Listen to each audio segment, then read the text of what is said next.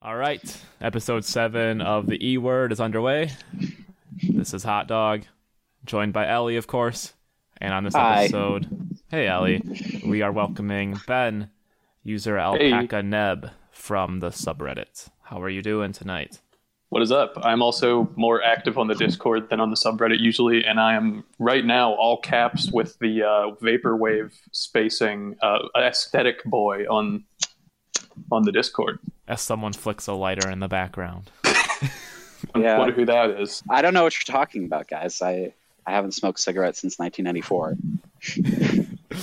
Well, Um, episode seven is in front of us. Here's the rundown. We're going to be uh, taking. We have one Twitter question that we're going to field, and we're going to do some follow up in episode six. Uh, that episode with the guys from your scene.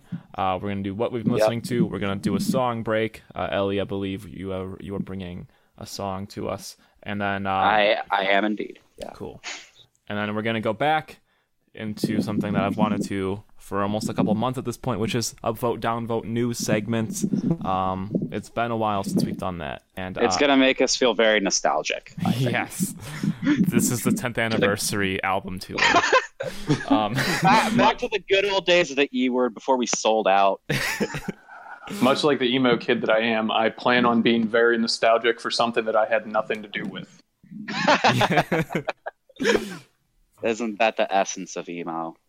and then, uh, so we're gonna cap this one off with a pretty large discussion. Um, ben, you came to us wanting to have, I guess, the real conversation about allegations. I guess is the is like the broad term that we can throw onto it. But uh, it's something that we've dipped our toes into in a couple of episodes. But I feel like we're gonna have the cohesive discussion. And Ben, you're gonna lead this one, right? Yeah, so something that me and Ellie talked about like before before I even like reached out was that it kind of came up on every other podcast anyway. Yeah. And Yep. so we figured it was time to just have the conversation, go full out and explain Put it to bed, exactly. at least for a while. Yeah. At least until the next bassist in a shitty band gets outed as a pedophile. Hey, man, don't spoil the synopsis for the next episode. Um, well, I'd like to start with giving Ben his proper intro here. I feel like we kind of have guests on and they're just kind of thrown into the mix because, you know, they're friends with Ellie or something. Which is Ben not and I are friends. We are friends. Uh, we we get along a lot on the Discord and have the same taste in punk music at the very least. at the very, very least. Yeah, um, so and some hip hop. So Yeah, definitely some hip hop. yeah, so yeah. tell us what's your corner of music and I guess emo too and all that stuff. As far as like emo goes, I listened to I got into it mostly through like Midwest stuff. I'm very outspoken in my support of twinkly shit and sparkle punk. So like that's ah, Oh, kind of thank my you. big thing. oh, you're welcome. You were very welcome. So a lot of twinkly shit. I'm like a blind tiny moving parts supporter, which I know ruffles some feathers, but like to me they're just like the 2 Chainz of emo where I really don't go there for substance. I just Wow. go there for like lyrics about cigarettes in high school and good like tippy taps on the guitar. kind of like why I like Crown of Thorns. You know, it's it's dumb, generic bullshit, but it's good dumb generic bullshit. Hits you right in the heart. Exactly. It's it's it's exactly what I listened to uh, in high school or like middle school more similarly, but like evolved to my taste now. So that, that's a good thing for me.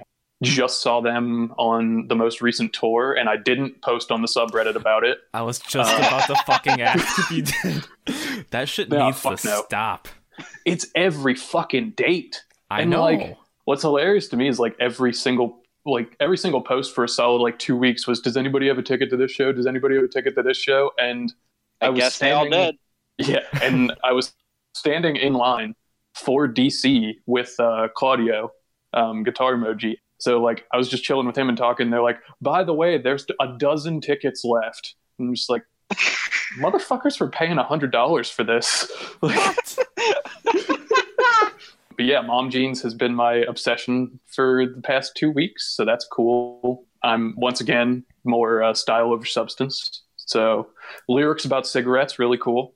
I had a dream that Mom Jeans were on the podcast and we got into a fight and they called me transphobic slurs. Well- And that was my dream. That was like inside that was inside my dream and I'm kind of hoping it's a premonition because, you know, I like the drama. But at the same time, yeah, me me and me and Austin are cool. Me and Eric are cool. So uh, I mean, Mom, I just Mom Jean seems like a cool bunch of guys. everyone everyone has always said they're really pleasant people to talk to um, as long as you aren't calling them sparkle punk uh, so They're totally stoner power pop. Didn't you know that? yeah me, me and Claudia were talking about it and he was like they're trying real hard to avoid using the word sparkle punk in any capacity aren't they They're totally going to put a post in there somewhere. I'm I'm waiting for post power pop. Just the They triple are, uh, P. they're a post avant sparkle wave yes There we go. No, but they don't like sparkle. It'd have to be uh, twinkle wave. Ugh. sparkle over twinkle that's that's my opinion Um, but yeah, a lot of Midwest emo. A lot of um, I've been trying to get into more screamo. So Same. uh, I've been listening to just the basics and going with like Orchid Chaos into me and shit. chaos is me Chaos is me. My bad. yeah fuck Fucked you up. Ben. I Goddamn just photo- I just poser. photoshopped. I just photoshopped that cover too. thanks It was, it was a shitty Photoshop, but it was a, but it was a Photoshop. What did Yeah, you and, uh, Photoshop into it? It's Uh, just a random picture that uh, somebody sent me. Who sent me that? Oh, okay. Who's the Uh, other person man. on your other podcast, Ellie? Manny both hands. There we go. I got I got another podcast coming out soon that I will probably advertise at some point. It's called Snob Attack. the The whole premise is that me and another uh, arrogant music snob take turns showing each other albums that we've never heard before. Uh, the first episode we we just did, uh, he showed me uh, Ra Ra Riot's first album, The Rhumb Line, which I've never listened to before. It's gonna it's gonna be coming out soon. I think he's finishing editing it tonight. So yeah, everybody get stoked. Get stoked. That's going to be really cool. I was I was really hoping it would be Snob Attack Attack, and you would just educate us all on Attack Attack. uh, I unironically love Attack Attack.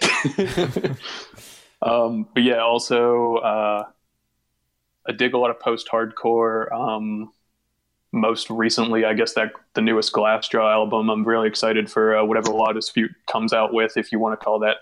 I guess that's post-hardcore. Uh, that kind of stuff. Mainstream hip hop. Ellie already knows this, so I like Kendrick, Tyler the Creator, everything that every white boy that wears Nike tube socks and uh, hyper dunks likes. Yeah, bucket hat core. Yeah, yeah, exactly. I like a lot of Schoolboy Q, which is actually I saw Tyler and Vince last night. It was a fucking great Oh. tour. I wanted to go. It was last Sunday in DC, and I really wanted to go, and then I didn't want to pay seventy dollars. I haven't been to a fucking show in so long. I was supposed to go to a show this Wednesday coming up. It's Harm's Way with a ringworm, Vein, and Queensway. Right? Like just Well, the most luckily, stacked. Harm's Way are on the Warp Tour this year.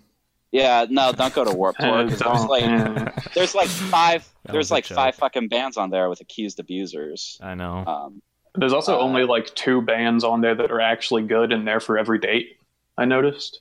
yeah. So like on the Yeah. tour, like there's like purple text, and like you don't know what the purple text is until you scroll to the very bottom, and it's like, oh, by the way, these are these people are only going to be on like two dates.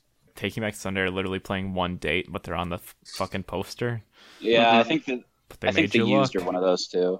They really wanted to make sure that people were going to it and do the whole like last Warp Tour until two years down the line, where they're like, by the way, Warp Tour's back Yeah. because it made Yes. them too much money off of 15 year old girls. Speaking of someone who lives in Las Vegas, please no one support Falling in Reverse or anything Ronnie Radke does, or the guitarist Michael Money. Yeah, just don't don't do that. They're terrible fucking people, and I've heard too many stories uh, of them hurting people that I know personally. So Jeez. uh, take take that testimony however you will, but please do not support that that band in any way. All right. Well, episode six follow up. Uh, Kenneth and Hugh are friends with me on Facebook now, so I've got Kenneth. uh, That's, that's what we really earned from all of this. Yeah, no, they put out uh, another issue where they uh, they interviewed Sean from Coma Regalia and Middleman Records. Uh, Mhm. it was a really really good interview. Yeah, solid interview. I highly recommend everyone check it out. You know, I've gotten I've gotten some really good feedback about the discussion we had. You know, people people thought that we really elucidated uh, and put a finer point on specifically the separating the art from the artist argument, which I have Mhm. always had a, a really hard time uh, explaining why I hate that argument so much. Yeah, that's a Um, problem. we finally managed to put in a good, solid, at least on our end, definitive word on it. So, you know, I was really, really happy with the episode. A lot of people have uh, spoken about uh, the Great White. People really fucked with that band, and we played yeah, that no, because yeah. they're They're really cool. They're really Yeah. good. yeah. Yeah. I almost put them on uh, for the answer to the Twitter question. And then you didn't. So I did. I didn't. Uh, but uh, yeah, so you're seeing issue five is out now. That whole like staff, the whole team behind that behind that zine are really cool and hyper supportive of anything DIY. It seems like so yeah, definitely worth uh, checking out. Yeah, they seem really cool. Yeah. And good as- dudes backed hard. Yeah. Yeah. So, like, I just moved down to uh, Baltimore I'm Like- sorry. in the middle of last year. Yeah, it's not great. I'm actually in the middle of a giant power outage right now, so I'm recording this on my phone with like the headphones that came with my iPhone. So Oh, like, oh. it's not it's not ideal, but I'm very much in the dark right now. And like, I got home and I was just like, well, fuck. I like flipped the light switch, like nothing happened. I was like, shit. And I just walked to the fridge and grabbed a beer at that point. you ripped a piss? what? You, you ripped a piss. Yeah. Um, but yeah, so I just moved down to Baltimore. So your scene is like really cool because I don't know jack shit about the local scene beyond, you know, legendary bands that came out of Baltimore and Annapolis and shit. But like, none of them fucking tour anymore. Mhm. Hearing some like DIY bands and shit like that around is like really cool. And I like their whole like mission statement on that kind of stuff. Have you checked out JPEG Mafia, the rapper that was on the cover? He's from Baltimore. I haven't yet. I saw I, he's been in like a fuck ton of like YouTube videos and shit. I saw he was just on. He just did an interview with uh, Dead End Hip Hop, and I think Yeah. he did one with Anthony Fantano. Yep. But I'm not even gonna like discuss Anthony Fantano anymore because I don't want to say his name three times. Melanthony head Tano. yes, Sparkletony Punk Tano is my uh, is my flair on the re- subreddit. Amazing. You don't think you need maps Tano. Yeah. we did get a Twitter question. Uh, this comes from a Twitter user, uh, JSLaurie11. The fifth source is his uh, Reddit username. He says, Underrated albums of 2017. I think everyone slept on Bliss. No one loves you. Really raw and emotional. So, everyone, what was one of your underrated albums of 2017 in your opinion?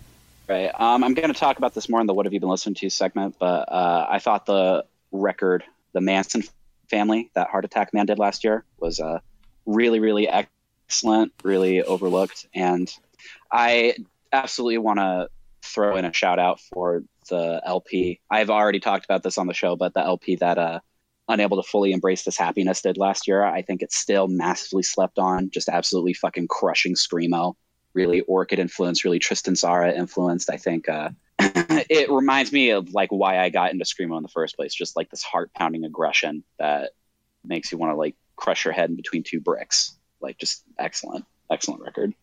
So, a couple that I have uh, Choke Up, Stormy Blue.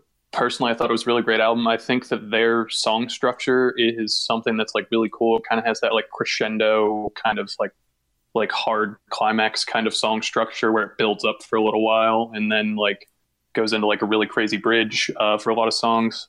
I think Joyride was like a really sick song off of that. And also uh, Just Friends, the uh, Nothing But Love promo tape, which is only three songs. And it is, I get, I think we call, I think it's been called Sparkle Ska on here before, Uh huh. Yeah. which is pretty accurate because before I heard that, I described it as the bastard child of Mom Jeans and Jeff Rosenstock, or Bomb the Music Industry. It's Bomb the Music Industry actually had horns, but that was really cool, and it makes me really excited for uh, whatever they release this year. yeah, same. Yeah. Kyle. Yeah, I've got two here. This one I think is, I guess, a little less underrated because I think people did actually catch on to it. But that record by Cende, number one hit single, uh, that's members of LVL UP. I think it has a member of Porches in it as well. But it's basically just these guys got together and wanted to make something that sounds like the Marked Men. Like that is the mission statement, and you have my my fucking full attention. Um, but yeah, so uh, check out Cende. That's C E N D E. That's actually a name that's based on when people wear like jackets over a Descendents T-shirt because that's all you can see. Um, That's hilarious. fucking brilliant. I brilliant. fucking love that. um yeah it's just it's just really fucking great power pop uh kind of with like garage beats and stuff so check out that one um they also broke up by the end of the year which broke my fucking heart uh, and then I also want to give a shout out to a really good record that I don't see people talking about anywhere. It's called Feels Good by the band What Gives. This is a band that kind of set out to sound a lot like like Blue Era, uh, Weezer, and uh, they just nail it so well. Um, not in just like a direct rip off way. It's just it's just got these really just fucking like tender songs. Like they have a song that's basically like their own, only in in dreams and. And that one came out on Skeletal Lightning, which is just like a fantastic Midwest DIY label Yeah. that does everything right. Um, so uh, uh, yeah, just check out that one because I don't think people really know much about that. It's got members of like Dowsing and Kitty Hawk and um, just a lot of Illinois emo bands, uh, just making some really fucking great power pop. So yeah, Yeah. And Cool. uh, real quick, I do also want to throw in one more shout out for uh, Yep, definitely by Wednesday, the Pictures of Vernon side project, which no matter how many people I talk to about it, it seems like not enough people are listening to it, but it's really fucking good synthy power pop, pop punk, yeah. indie rock. You yeah. you mentioned that last episode, and I had to search to put it in the doc that I'm putting all the bands that we mentioned in. Um, I had a fucking hard time finding that band, but that is like full of good shit. it's just an absolutely stellar fucking LP. Yeah. People should get on top of that right now. Right now. I'll link it all over again too, so people have no excuse to miss it this time. Um, so let's get into segment three, which is what have we been listening to this week? Oh god. Yeah, this All is right, one you're uh, gonna have so to much. block off a lot of time for. I've been listening to uh, that the new record that uh, the Ultimate Screamo band did. If you're uh, unfamiliar with the Ultimate Screamo band, it's a one person project that the goal is to make the ultimate distillation of the screamo sound. Is it bad that I already assumed it was a one person band when you said it was called the Ultimate Screamo Band? No, that's completely reasonable. Um, they're uh, they're really fucking excellent. I highly recommend, especially the new record. The new record has is like the height of everything that he's been working towards so far. So please please check that out. Um, I've listened to uh, Examination of the dot dot dot, who are a defunct screamo band from the early 2000s. I believe Fall Out Boy's first show was one booked playing with them on like one of their last tours um, which is a interesting tidbit. I believe is at the Fireside Bowl. But yeah, they have only one record on Spotify. But I'm sure if you plug in "Examination of the" plus Blogspot, you'll find it. Listen to the new Camp Cope. The new Camp Cope is excellent, especially lyrically. The lyrics on this record are outstanding.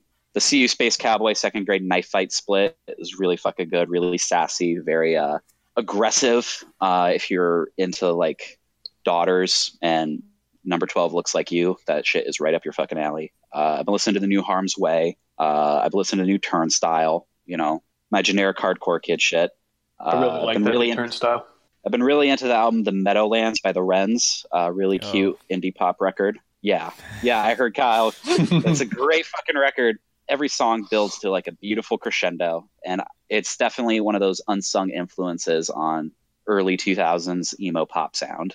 But listen to the album Fixation on a Coworker by Dead Guy, uh, classic foundational early mathcore. And then I've listened to the uh, the bastard child of Dead Guy, Axis. They put out a record a little bit ago called Show Your Greed that's really good. Uh, we listened to Mercy Below, their EP Secondhand Suffering, uh, Punishing. Really interesting way of writing breakdowns. This is uh, this is a little bit more of a, an obvious one, but I've been trying to get more into this band since I never liked them, but everyone said I would like them. Uh, And You Will Know Us by the Trail of Dead, that band. And I listened to their album Source Tags and Codes, and I was pretty into it. Pretty good uh, prog punk, if that is a thing. Um, I've, I've never I- gotten into that band.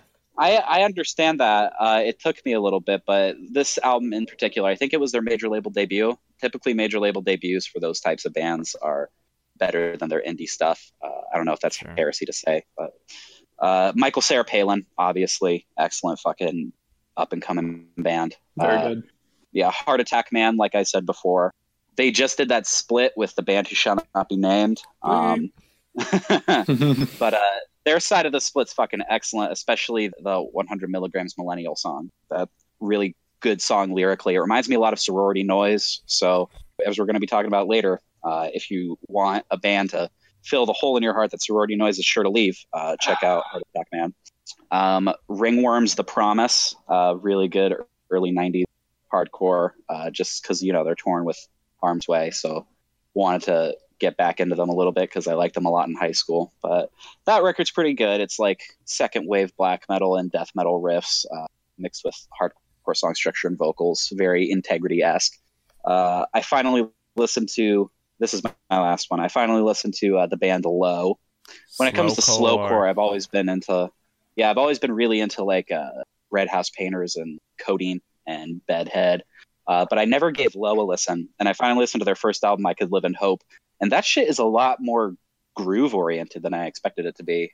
And they do that thing where at the end of every song, it sounds like a an angry bee on Xanax. you know, the the guitar the guitar starts doing that like wailing, high pitched, distorted thing. It sounds really fucking cool. So if somehow, like me, you manage to never listen to Low, uh, now's the time to fucking start. So that's it. That's what I've been listening to. Cool. Go for it, Ben. Ben? All right. Um, so ev- I'm just going down what I listened to fucking today because I think at least 10 albums came out today that were at least worth mentioning within the scene. And then there's one that I listened to that I really love that's not necessarily in the scene. That's Titus Andronicus, um, A Productive Cough. So Titus Andronicus, very theatrical uh, indie punk band. And they kind of took it up to 11 and they've kind of gone into something that I'm calling Springsteen core at this point, which sounds Uh, terrible. Which sounds like- awful, but Like, like, it's really Gaslight Anthem. And, um, Uh, a little bit, yeah. but uh, so like basically their whole new album uh, is pretty much some kind of like ballad or like like power pop kind of anthem, while still retaining like the punk edge to it that they've kind of always had, and you know just as theatrical as the other releases. The me- the most lamentable to tragedy was like one of my favorite records of 2015, I think is when it came out anyway, and other than that, uh, New Sorority Noise, which is kind of New Sorority Noise, uh, they reworked You're Not As Blank As You Think. Are, are we saying You're Not As Alone As You Think? Something like that. But so they reworked all of that into like kind of the Hope versus Cope version um, of their record. They made everything like acoustic and really like pretty sounding. Some of the songs didn't translate well, in my opinion. I didn't really think that No Halo worked well, but the second half of that album, where it really slows down and kind of shredded my heart into pieces in a couple of moments. So, like, Second Letter to St. Julien was one that like really hit me on the first record when it was like just kind of like stripped down guitar ballad. And now with the piano arrangement that they have is really insane. I won't talk this long about all of them. New Camp Cope, uh, Ellie hit that really well. I actually listened to that while I was working out, which was the only time I got to wear headphones today. and Like listen to the lyrics and god damn, that's pretty much it. That's pretty much it. her vocals fucking slay me too, and the bass lines. The bass lines are all over that record are stellar. Oh yeah, I think I think Camp Cope is probably going to be one of the next bands to really like make it huge. And I'm really excited for them to uh, come to America soon, hopefully, considering the whole turnover tour that they dropped off of. New Soccer Mommy came out today. Uh, really great lyricism, uh, taking a huge page from Julien Baker's playbook, which basically just means girl guitar reverb. and uh, it really caught me better than their other albums. Um, Donovan Wolfington came out today. R.I.P. Donovan Wolfington. It's supposedly their last album. Everything on there was really cool. Um, they kind of took everything from a lot of genres. I heard punk, emo, post-hardcore, uh, a little bit of sparkle punk actually on there as well. So that was really cool. New Disco Inc., which came out and you know Frito's big member on the sub and everything, and I think that came came out pretty well. Um, really kind of leaning into the trends, I think, with like mom jeans and P Daddy and stuff like that, which worked really well in their favor. And I think his writing works for that. Uh, New Golfer came out today, which is a top shelf release. I don't know if I have to say anything more than that. It's just top shelf records. It sounds like prawn. Um, but it's but it's a really good prawn cover band, so that's cool. Um, new Rollo Tomasi, which uh, oh yeah, shit, that came out today, didn't it? oh, it is fucking fantastic, dude. Okay. Um, first, I've actually heard of them, which is really cool. Um, I think Gwen showed it to me on the Discord. Somebody Yeah. showed it to me on the Discord, and uh, yeah, Might it been is. Constance. Might have been Yeah, Constance. that's who it was. That was that's who it was. So yeah, just everything about that album is fucking spectacular. I think four out of nine tracks are over five minutes long, and like three of them are over seven minutes long, and it's just absolutely fantastic. And last one, new Barely Civil came out today. Oh yeah. Um, pretty good revival sound, a little bit of kind of sorority noise, hotelier kind of aspects to it. Kind of just pretty good, like easy listening, I guess, as far as emo goes. Like it's not going to make me cry and cry to sleep at night, but it's going to make me kind of sad, and that's okay. All right. All right. Uh, Kyle, go fuck yourself. Um, hey. I have some shit. I honestly have not listened to much of the shit that's come out today, which I feel like is understandable because it's come out today. Yeah, I literally have jack shit to do at work, and that's why I just sat there and listened to 10 albums. Yeah, uh, going back a couple of weeks, uh, we had another crazy day where we had Pianos Become the Teeth, American Pleasure Club, and all that stuff came out that day. Pianos Become the Teeth and American Pleasure Club were both albums I was not really looking forward to. Both of them kind of blew me away. It, and it took time. Like I feel like if you're not into that pianos album, just like give it time. It'll find its way. Just kind of like work into your system. It's like way less intense in every facet, but for some reason it's found its way just to like attach itself to a lot of just of like my shitty moods. I'll like give it props for that. Um That's so accurate. yeah, cuz like we like totally shit on the first single on this podcast. Yeah. Um, I still don't like the album. I've listened to it like three times. I'm Yeah. not into it, but you know, if I'll give it another two or three before completely writing it off. yeah, it definitely like takes work to like get into it. Um, American Pleasure Club, I've never really gave much of a shit about teen suicide, especially like the the whole Honey Pot album that came out. I was just like, this is just spaghetti thrown at a wall. And this one is just like super cohesive and it's still like sprawling, but it's I can't even put words to like why this album is great, but it, it it's like kind of epic in a way. So I was not expecting to like that one. I don't know if anyone here has listened to that one. I checked it Um, out. Uh, I liked it. It sounded um, it sounded like a good progression from Teen Suicide. I think I didn't Yeah. listen to a whole lot of Teen Suicide before, but like it sounded it sounded recognizable, but also kind of better in my opinion. Yeah, totally. That's how I feel too. Also, the band Stippling put out an album out of the blue that week, and I adored Stippling. I don't know how many people like on the sub are even familiar with them. I know Sam from Beep was drumming for them for like a minute. Uh, and I, I I think that brought some attention to them, but they're just like a very fucking good Philly emo post hardcore kind of band. Uh, they kind of sound like grown ups. They kind of sound like Glaka, but the new EP is fucking, or the new LP actually is fucking amazing. So check out that one.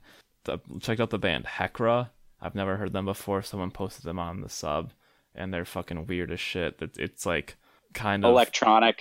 Yeah. yeah, like electronic, like what, like hardcore? I don't know. Yeah, They like got some Scrams influences. They got some Yeah. black metal influences even. yeah, and like they've been around for a really long time. I think the the main person used to post their their music a lot on Mew. I'm glad to finally see them getting some recognition because like I've definitely seen more and more people talking about them lately than I've ever seen talking about them before. yeah. Are they active? Yes. you know? Okay, they're like still a band. Okay. Yeah.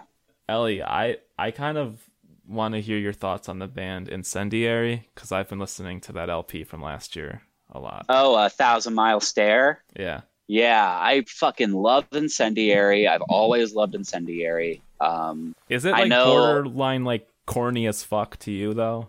Um, yeah, like it's like it feels like one step away from Rage Against the Machine Core. Uh, but but but you know, like I've I've always been a real big fan of their lyrics because I feel like they're some of the best at writing like legitimately informed political lyrics. I don't know if you've ever uh, listened to an interview with anyone in the band, but especially the Mhm. vocalist. The vocalist knows so much about politics. He's really well educated, well spoken fellow. Um, And- core. yeah, it, it translates very well into their music, and some of those breakdowns just make me want to fucking start spin kicking a million innocents in the face. Yeah, Uh, just uh, yeah, I I really liked Incendiary. cool. I believe they're on hiatus now, though. okay. Isn't everybody? Well, Incendiary are one of those bands that like only puts out a record every four to six years. You know, they're they're not hella active. They've always been kind of just whenever we have time because everyone's always in school and doing their real job. You know, Yeah, that's cool though. I respect the DIY. the hustle. Still, yeah, still have a real job core. Yeah, well, I think the I think the singer's a teacher actually. That's which is pretty neat. Uh, Oh, I feel like he's well suited to that. I hope he just gives lectures like microphone in hand, doing those Ian MacKaye stage moves. uh, that's basically all I have. All right. Uh, All right, So let's so- slap a song in here, Ellie. All right, this is a band called Floral Tattoo. They uh, just put out their their debut single. It's called 14 Days. Um, I don't know anyone in the band except for Gwen. Uh, does a lot of stuff in the band. It's a very collaborative effort.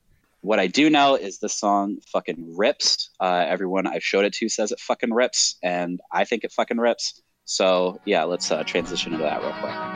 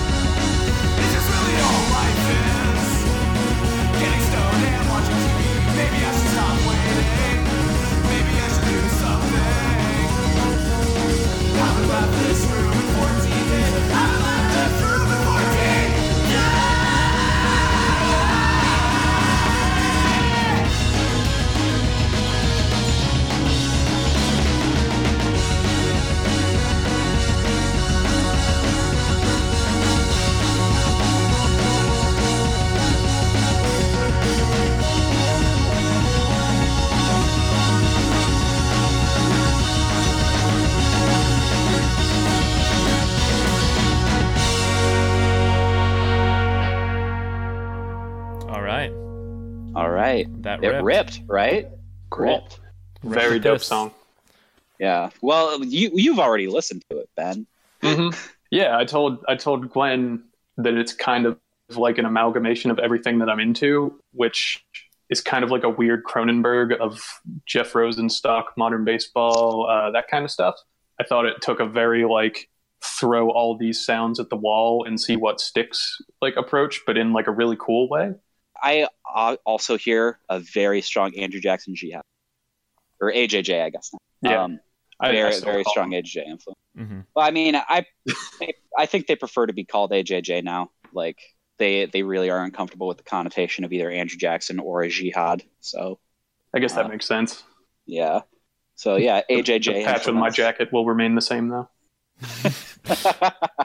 I have like four Andrew Jackson Jihad T-shirts, and I'll never buy an AJJ shirt. It's a better name, honestly, Uh, but yeah, It is. but I'll let them do their thing. yeah. So All right. So we are here. Upvote, downvote. Welcome back. Uh, Hmm. So let's start off with a three-part story here. to preface this, we are going to talk about Remo Drive, even though on episode zero we were like, this is not an emo band, but they have found a home within our sub. And I feel like Yeah, it's like officially Headlines. not officially been like welcomed. I still don't give a shit about them musically. I respect that others do, as we'll get into later. Uh, the stuff that Steven has spoken up about uh, really uh, hits home for me. So, you know, I'm on their side. I'm Mhm. I'm rooting for them. Yeah, sheds a lot of light on kind of how people treat that kind of stuff too, which is Mhm. what we'll go into later. yeah. So part one, which we can upvote or downvote, is the news of Remo Drive uh, signing to Epitaph Records, and along with that, they have a new seven-inch, and along with that, they have a new song out. So Remo Drive are now on Epitaph. This seven-inch is produced by Joe Reinhardt of Algernon fame, and currently in the band Hop Along. And uh, yeah, so they've got the new song streaming. Uh, they've all they're also finally properly reissuing uh, greatest hits on vinyl. Uh, so yeah, upvote or downvote to this. I'm going to abstain. You know what? I'll upvote because uh, their single actually has uh, reasonable production. it doesn't sound like it was recorded in a goddamn tin can. Uh, which you know, I'm not against tin can production, but when you're making that kind of like polished power pop that Remo Drive does, I think you really benefit from better production. And you know, it sounds good. I hope Epitaph treats them right, but I feel like uh, Epitaph is basically a major label now, so Yeah, they're probably just going to get chewed up and spit out. Hopefully not, but I, I feel like that's what's going to happen. So, ah, yeah, right in the middle. Upvote, upvote for good production, downvote for signing to a corporation that's probably going to eat them. yeah. I'm gonna jump in and say like I'm abstaining because I, like yeah the song was fine. It's super catchy. I just wish they would have signed to a label with that has more of like a face. Like Epitaph is just like whatever face they want face they want to wear to sell records kind of thing. Um Yeah. so if they would have signed to like fucking I don't know like Run for Cover I don't know I would have just been more excited about that but I'm not downvoting them because I don't have anything to shit on or anything and I, I just and I just don't love it or I think uh, I think pure I think pure noise would have been a pretty good home for them. That would have even been better. Yeah, that's actually a Yeah. very good point. It's I guess that you know when you're in a band you got to do whatever makes mo- the most sense to you. Yeah. So I'm not going to shit on them for the decision they made. I just hope that they don't get fucked over. Yeah. Okay, so I think I'm the I'm the difference between complete mediocrity of being no clicks at all, no upvotes or downvotes. That is not what I, I am- thought you I am the when you said one- click. No, I'm actually talking about the SideOneDummy band Click. That's kind of fun fact. I am the bassist mom's personal trainer What? of, of Oh, yeah? Click. I am Wow. I am weirdly associated with that band. Doesn't make their music that much better, but but weirdly associated. And I'm not going to tell his mom I'm on this podcast. Um, anyway, I'm actually going to say upvote because I enjoyed the song.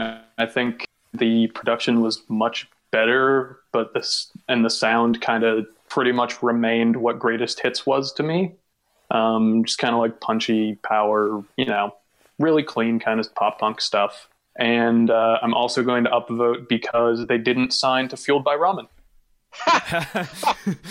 All right. You know what? That's a great point. yeah, yeah. Shout They're they are ripe for it. They are ripe for signing with Fueled by Ramen, and they they refused. Uh, fucking fueled by ramen. I hope I'll edit that out. We should move on. That was my fault. Sorry. Move on to the next Remo topic. Remo Drive Part 2 is that they kicked the drummer Sam out of the band. This was like going around on the sub ahead of the announcement of it. Uh, I believe someone like DM'd him and said, Hey, are you out of the band or something? He's like, Yeah, I got kicked out. The band. Yeah, that was that was my Detroit buddy Ukulele King, by the way, who did that. Shout Oh, out. okay. Yeah. See that name all the time. Mm-hmm. They're, they're a sweet kid. Yeah. And then Did you see Sam? Sam posted on Instagram. He said, "Just to clear things up, I signed the contract for for Epitaph. My name is on that contract. I recorded all the drums. That doesn't clear anything up, Sam. That, that doesn't mean anything at That all. means that means shit all. You didn't explain anything. It means he's going to get money from greatest hits. That's all it means. I don't have the statement in front of me that Remo put out, but it was basically like they split due to creative differences.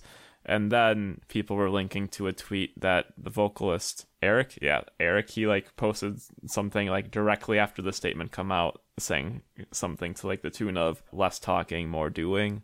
So this is just a lot of like hot garbage drama around this. Hot garbage drama. That's a really good name for the new Remo record. um, I'd be in for that. I would listen to it at least once. that's all you need. As we'll talk about later with Ava, or at least that's what her, her pseudonym is, she dragged Sam into it and said that's part of why Sam got kicked out of the band Right. because That's right. he, he was trying to he was trying to talk about it and the others don't want to. There's just so much bullshit speculation and I wish people would come out and explain exactly what happened because I mean I guess it's not really our right as an audience to know people's personal business, but oh. it's just saying creative differences isn't working because it's clearly not an amicable split, right? Mhm. Like people Mhm. are kind of peop, the both parties seem kind of pissed off at each other. Sorry, but like we kind of want to know why because maybe there's something there that is that is going to impact how we how we view the members' projects going forward.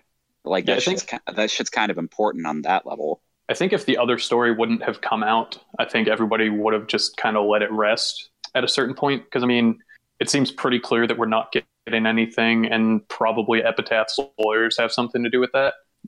so it seems pretty clear that we're just not getting any more information about it. And if it's creative differences, then cool, bands have creative differences, whatever. Um, if it's not, then it's up to somebody to tell us. I mean, Steven is probably Steven's name is on that contract, which is why he probably can't say anything. So it's a story. It's something that happened, but I don't know how to feel about it really. It's a story. It's a Yeah. story. Yeah. I don't even own a gun.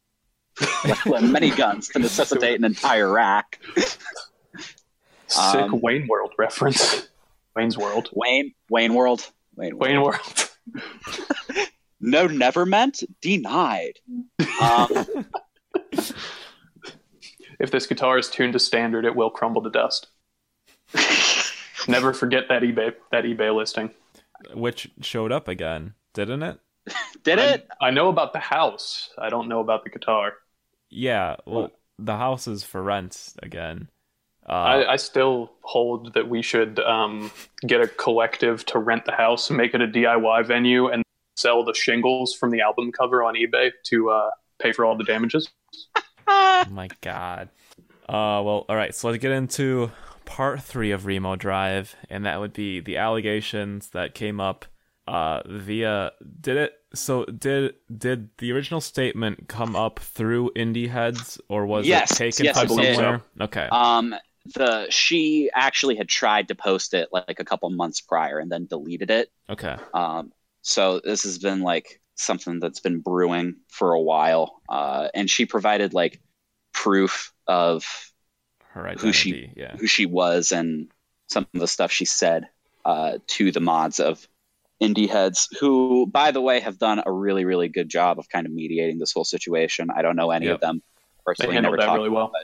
yeah but shout out to the our indie heads mods do you want to give a rundown of what was said because this is like a really heavy heavy thing to get into because this is the first time i've heard where i'm not necessarily on the accuser's side and that's never happened to me before ever when when one of these things comes out Right. The statement basically alluded to a lot of um, emotional abuse and kind of like manipulation, and then there was even a point of it. It was a miscarriage, right? Or was it? she got a miscarriage Yeah. and hmm he apparently didn't contact her when it Yeah. happened. Yeah. It was Yeah. never really made clear if the miscarriage was a result of him. no she said it was his baby Oh, she did. I missed Mhm. that. Yeah. um that was in the comments Following this, which was like basically like four hours of the statement getting around on Reddit, Stephen had a response that he posted on Twitter, basically deflecting a lot of the the allegations against him and just kind of she eric susied him yeah Uh, Mhm. Essentially, what essentially what Stephen is alleging is that the emotional abuse was also coming from her. Um, Yeah. And that she discontinued birth control without telling him, that she gave him an STI without telling him, that Mhm. uh, uh, she used self harm and threats of suicide as a method to keep him from ending the relationship. And then like his Apparently, like people have come out who know the accuser and have said, "Yeah, no, this this what Stephen is saying is true. This is within the realm of her behavior." yeah, and like him ending communication was literally coming from the advice His of a- therapist. Yeah, Yeah. yeah, Recommended by Like- a counselor. yes, like I I agree it's shitty to not talk to someone after they had a miscarriage, but if if my therapist told me not talking to somebody is the best option, I I think I would probably be taking my therapist's advice. Um, and additionally, apparently she had been like harassing him like Mhm. endlessly, like making new email accounts and messaging him from other people's Twitter accounts in order to, to try and get into contact with him, which is fucking scary. By the way, I don't know if you guys have ever had that happen, to you, but No. that, Yeah, that's that's- terrifying. Shit's terrifying. This is messy, man. Yeah. It's really fucking messy. So that that was that was exactly my comment on the post if I if I remember correctly. Fucking real messy situation. The wording of the state of all three statements and like how they were written was uh, something that came up a lot. Where Ava seemed to be very emotional, very train of thought within her statements. Where And Stephen was concise and was like, "Here's what happened." yeah, yeah. Stephen was pretty much made a list um, and just said, "This is what she's. This is what she did within our relationship. This is what happened from my end." I didn't say anything about it, but she confirmed my thought later that she has borderline personality disorder. The reason that I thought in the first place that she had borderline personality disorder is because I dated somebody who talked and phrased things exactly the same way that she did and acted in a lot of the same ways that Stephen talked about in his statement. Just the alarm bells were going off in my head. And then, you know, she came forward and said, Yeah, I've been diagnosed with borderline personality disorder, which by the way is a is an awful thing to deal with. Like it's it's a real struggle to deal with that specific personality disorder, and I would not wish it upon anyone. But I will also say that it's not an excuse for having abusive behaviors in any way. Do you think that this came out with the convenient timing of them announcing this new signing and new EP and stuff? Do you think this was timed to like take them down? I think it was time to attack them, but I, uh, as I said before, the Indie Heads mods said that she had tried to make a post about this earlier. So I don't think it was specifically timed because of their newfound success or anything like that. But I do think it is a directly targeted attack. I think it was probably something where she had tried to make the post before, um, mm, you know, maybe around the time where they were gaining traction after Greatest Hits, and then it got shut down. She kind of gave up, and then maybe later you see the story they signed Epitaph reissuing Greatest Hits, and maybe that kind of triggered something in her mind to just make that post again.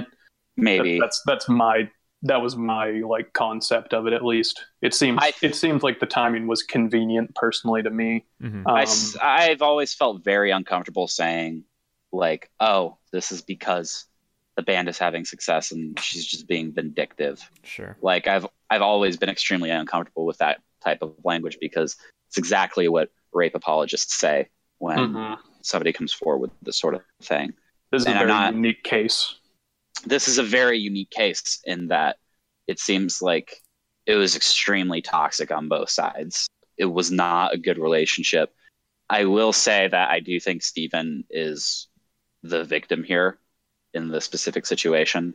In contrast with Eric Susi, like no matter no matter what the gender is, if you are using suicide or self harm as a threat to keep someone in a relationship with you, or if you're weaponizing those issues about themselves in order to elicit an emotional response, uh, that's really fucking low and disgusting. And obviously, she has issues that she needs to work on, but I definitely think that what Stephen described her doing is far worse than any of the accusations she leveled against him.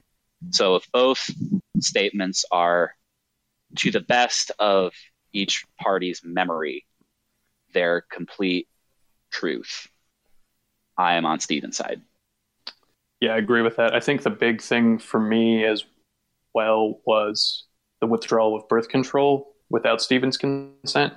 Um, that being true in my mind um, That's sexual assault. would be sexual Yeah. assault. Yeah, Yeah. that's kind of no question in my mind. Like it's the sa- it's the exact same as if somebody takes off a condom in the middle of sex without consent. It's just If they, it, that that's what it is. That's what If it the is. If that's basis- true, then that is massive to me. if the basis of your assumption that it's okay, that you are consenting to have sex with someone is because you are assuming that they are using birth control and then they without your knowledge discontinue birth control that is breaking the boundaries of consent that you have set and Exactly. therefore that's sexual assault that's textbook sexual assault So that was really the major thing that pushed me over as far as being on Steven's side, assuming that both statements are to their best recollection. And we do need to tackle the phrasing of saying that we're on somebody's side like yeah, I, Yeah. I've I've said that a couple times, and I don't I don't really think it, it's the best way to put it. So I apologize for saying that, but I think when it comes to these situations, it's not about who's right and who's wrong. It's about making sure the people who were hurt are getting the the help that they need. And you know, it seems like Stephen has been talking to a therapist, and that's awesome. But I'm sure that what's going on now cannot be great for his mental health. hmm Yeah. it's a big I- thing to happen at a very big, big like crossroads in your life for uh, Yeah. where he's at. And and for what it's worth, I truly do hope that Ava is getting help as well. Um, It's- what the way that she's lashing out is not healthy for anyone, especially her. yeah, I believe her. Uh, I believe her statements uh, indicated that she wasn't medicated, which uh, at, at least for like some period of time. Which just hopefully, hopefully she uh, gets some kind of help and gets everything that she needs to uh, take care of her issues, whatever they may be. thing about borderline is that it's such an aggressive disorder that you can't do just therapy or just medication like you might be able to do with something like depression. Incredibly difficult to handle, even with both of those things in play. So I hope her support system is good. I hope Steven's support system is good. Uh, and I think the best thing for both of them is to not be in contact with each other. hmm Yeah. And to really not further this in any kind of public eye Yeah. either. Right. Yeah. I also just really appreciate the timeliness of Steven talking Oh, yeah. about it. Like that's a huge Yeah, yeah. thing. Like it it didn't give enough time for people to can't like I hate when people say cancel the band, but you know, Ugh. uh, That I know. that's something. That's something that we're going to talk about. yeah. Uh, so let's get there though. So let's move on to another story here. Sorority noise. There's a couple of news things on their end too. Uh, I believe they they're starting their tour with Remo Drive, uh, if not this weekend, but this week. And they're also, are they calling it a reimagining of "You're Not as Blank as You Think"? Uh, Uh, it's like string. It's like, like rearranged Of with strings. retooling. Yeah. Yeah. Um, Um, and which this has been done. It's been done a little bit before. Uh, I don't think to the extent that they did it. Yeah. Um, I think the closest would be Manchester Orchestra doing "Cope and Hope." True. Yeah. yeah. Yeah. Yeah. It, it's very, it's very much like that. And I don't know if either of you have uh, checked it out yet, but it did just release, um, kind of surprise release because I think it was supposed to release in two weeks. Yeah. Um, Manchester Orchestra. It's my roommate's favorite band. So yes, I've listened to everything that they've done too many times. Fuck you, Against Josh. your will. No, they're, they're a good band. I like them. Yeah, I really like I really like Manchester Orchestra. Um, but yeah, it was pretty much in the same vein as that, and uh, I think it came out very well. Like I said, some of the faster paced songs um, didn't translate as well. No Halo, and the second song that I can't remember right now didn't really translate well. Uh, a couple new songs. One was a cover of Chelsea Hotel, right? yeah Chelsea Hotel Number Two by Leonard Cohen, and then the other one was at the tail end. It was called Window, and uh, both songs came out very very good in my opinion. My thing with stuff like this is like, yes, it's very much uh, supplemental material, but the band kind of talks about it like it's not. Like when the Wonder Years did that thing Yeah, a little bit ago. exactly that stuff I- where they like act like you know- it's an official release. You have to own it. You have to buy the variant. Uh, it- Listen, I've been a fan of the Wonder Years for like going on 10 years now. I, I really enjoy that band. I relate to their lyrics, but the fucking rock star shit they've been pulling lately is like unacceptable. but uh, yeah, we have a fucking coffee table book to accompany our new record. yeah, yeah. I, I can't say that's going to keep me from going to that tour though.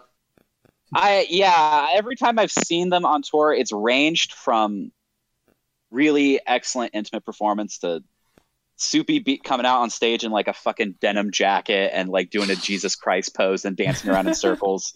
Yeah, we'll have an audience Q and A uh, and a and a private acoustic session before the show. So please pay an extra forty dollars for these VIP tickets. Like, come the fuck on, guys.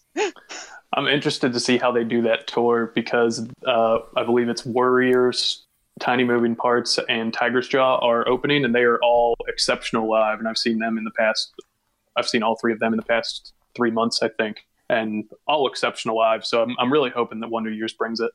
they're always excellent performers. It's Mm. just the stage presence that I have an issue with. And I guess that's a really trivial quibble in the grand scheme of things.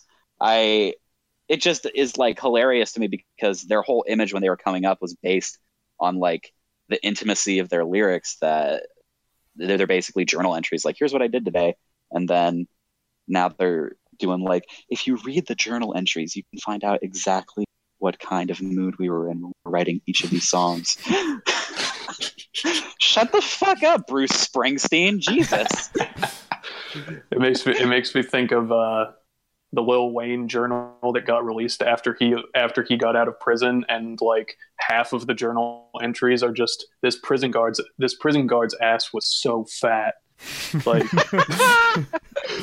I'm not even joking. Like he talked about like the hot like female prison guards so much in that book. I I guess the Wonder Years' DIY ethic is receding with Soupy's hairline. I guess that's what's happening. But Even better. Uh, but bringing us back to sorority noise. Um, thanks, Kyle. yeah, they I I appreciate you being the captain here. this all kind of builds up to them announcing today that they are going on hiatus after this run of dates with Remo Drive. And yeah, I think this is kind of a big blow. They were kind of becoming uh A flagship band. yeah, I mean Yeah, they like, were becoming just one like of the a- one of the of the- lifers. yeah, yeah. Yeah. I mean, Cam is a lifer. He's not going away anytime soon. I think he's going to reemerge with a new project. I think probably what back. it is. Old Gray, similar to Incendiary, is just one of those bands that does things when they can. Yeah. But um, I I feel like this is really similar to the modern baseball situation, where this is a band that meant a lot to a lot of people, and ha- they also being one of the the biggest advocates of uh, mental health awareness in the scene. Like it, this is just, it really feels like we're losing a lot of the spokespeople, the the the people who went out of their way to to both promote up and coming acts and to try and commit to making emo a genre that's not, as Tom said, comedy at the Oscars. You know. Yeah. Um, I like them a lot. I wasn't as big on their last record, but Forgettable and Joy Departed are two of my favorite albums of the years they came out. Uh, I think Cam is pretty exceptional pop songwriter. Uh, so this this sucks. Yeah, I'm gonna downvote this. Uh, I- um, upvote because it adds to discussion. You know what, Ben? I, I did my homework, motherfucker. Um, Fuck you. I was gonna do that joke later. I was God damn. building up. this, this is what I do. I come on your podcast and I steal your jokes. um, I got a regular fucking Amy Schumer over here. Um, ah, fuck. Don't. No, come on. At least Oh, call me blow. Dane Cook.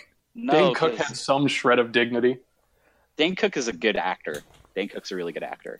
Do you think there's kind of a little bit of a discussion here around the fact that a lot of these bands that came up at the same time might be ending soon? I mean, like Foxing, they could be the next one to go or something. Because we've lost modern baseball. I don't know if this really counts as one of the cornerstones, but like we have like Somos. I feel like we're losing the world is pretty soon. That yeah. Hmm. I didn't think about that, like- but yes, for sure. That's just that's just an hour that's an hourglass with a hole in the bottom. And I think it is to like genuinely what they're saying, where it's just years upon years of touring and recording and being in that cycle kind of just takes its toll after a while. I mean, a lot of I these mean, even- bands have been in for a while. Even for a successful band like Sorority Noise, touring is pretty much fucking torture. So Mhm. uh, I I understand getting burnt out on it, and I understand feeling like you flexed your creative muscles as far as they can go in in this project. Mhm. I think that, and I think that's what it is because, you know, I'm a hardcore kid, and hardcore bands always fucking break up, and everyone goes on to do their Americana side project. Uh, so I, I, I told you about my. Uh, blacklisted. I told you about my Black Flag uh, Henry Rollins story the other day, didn't I? yeah, yeah, I was did. I was I was talking to a guy. I work in a gym, hence hence me being the personal trainer. But I work in a gym, and I was talking to a guy, and I go, and I was discussing Henry Rollins wrote an essay about weightlifting. I go, you know, uh, Black Flag, like punk band from like way back when. It's like it's like nah, it's, they were a little too screamy for me, and I was like.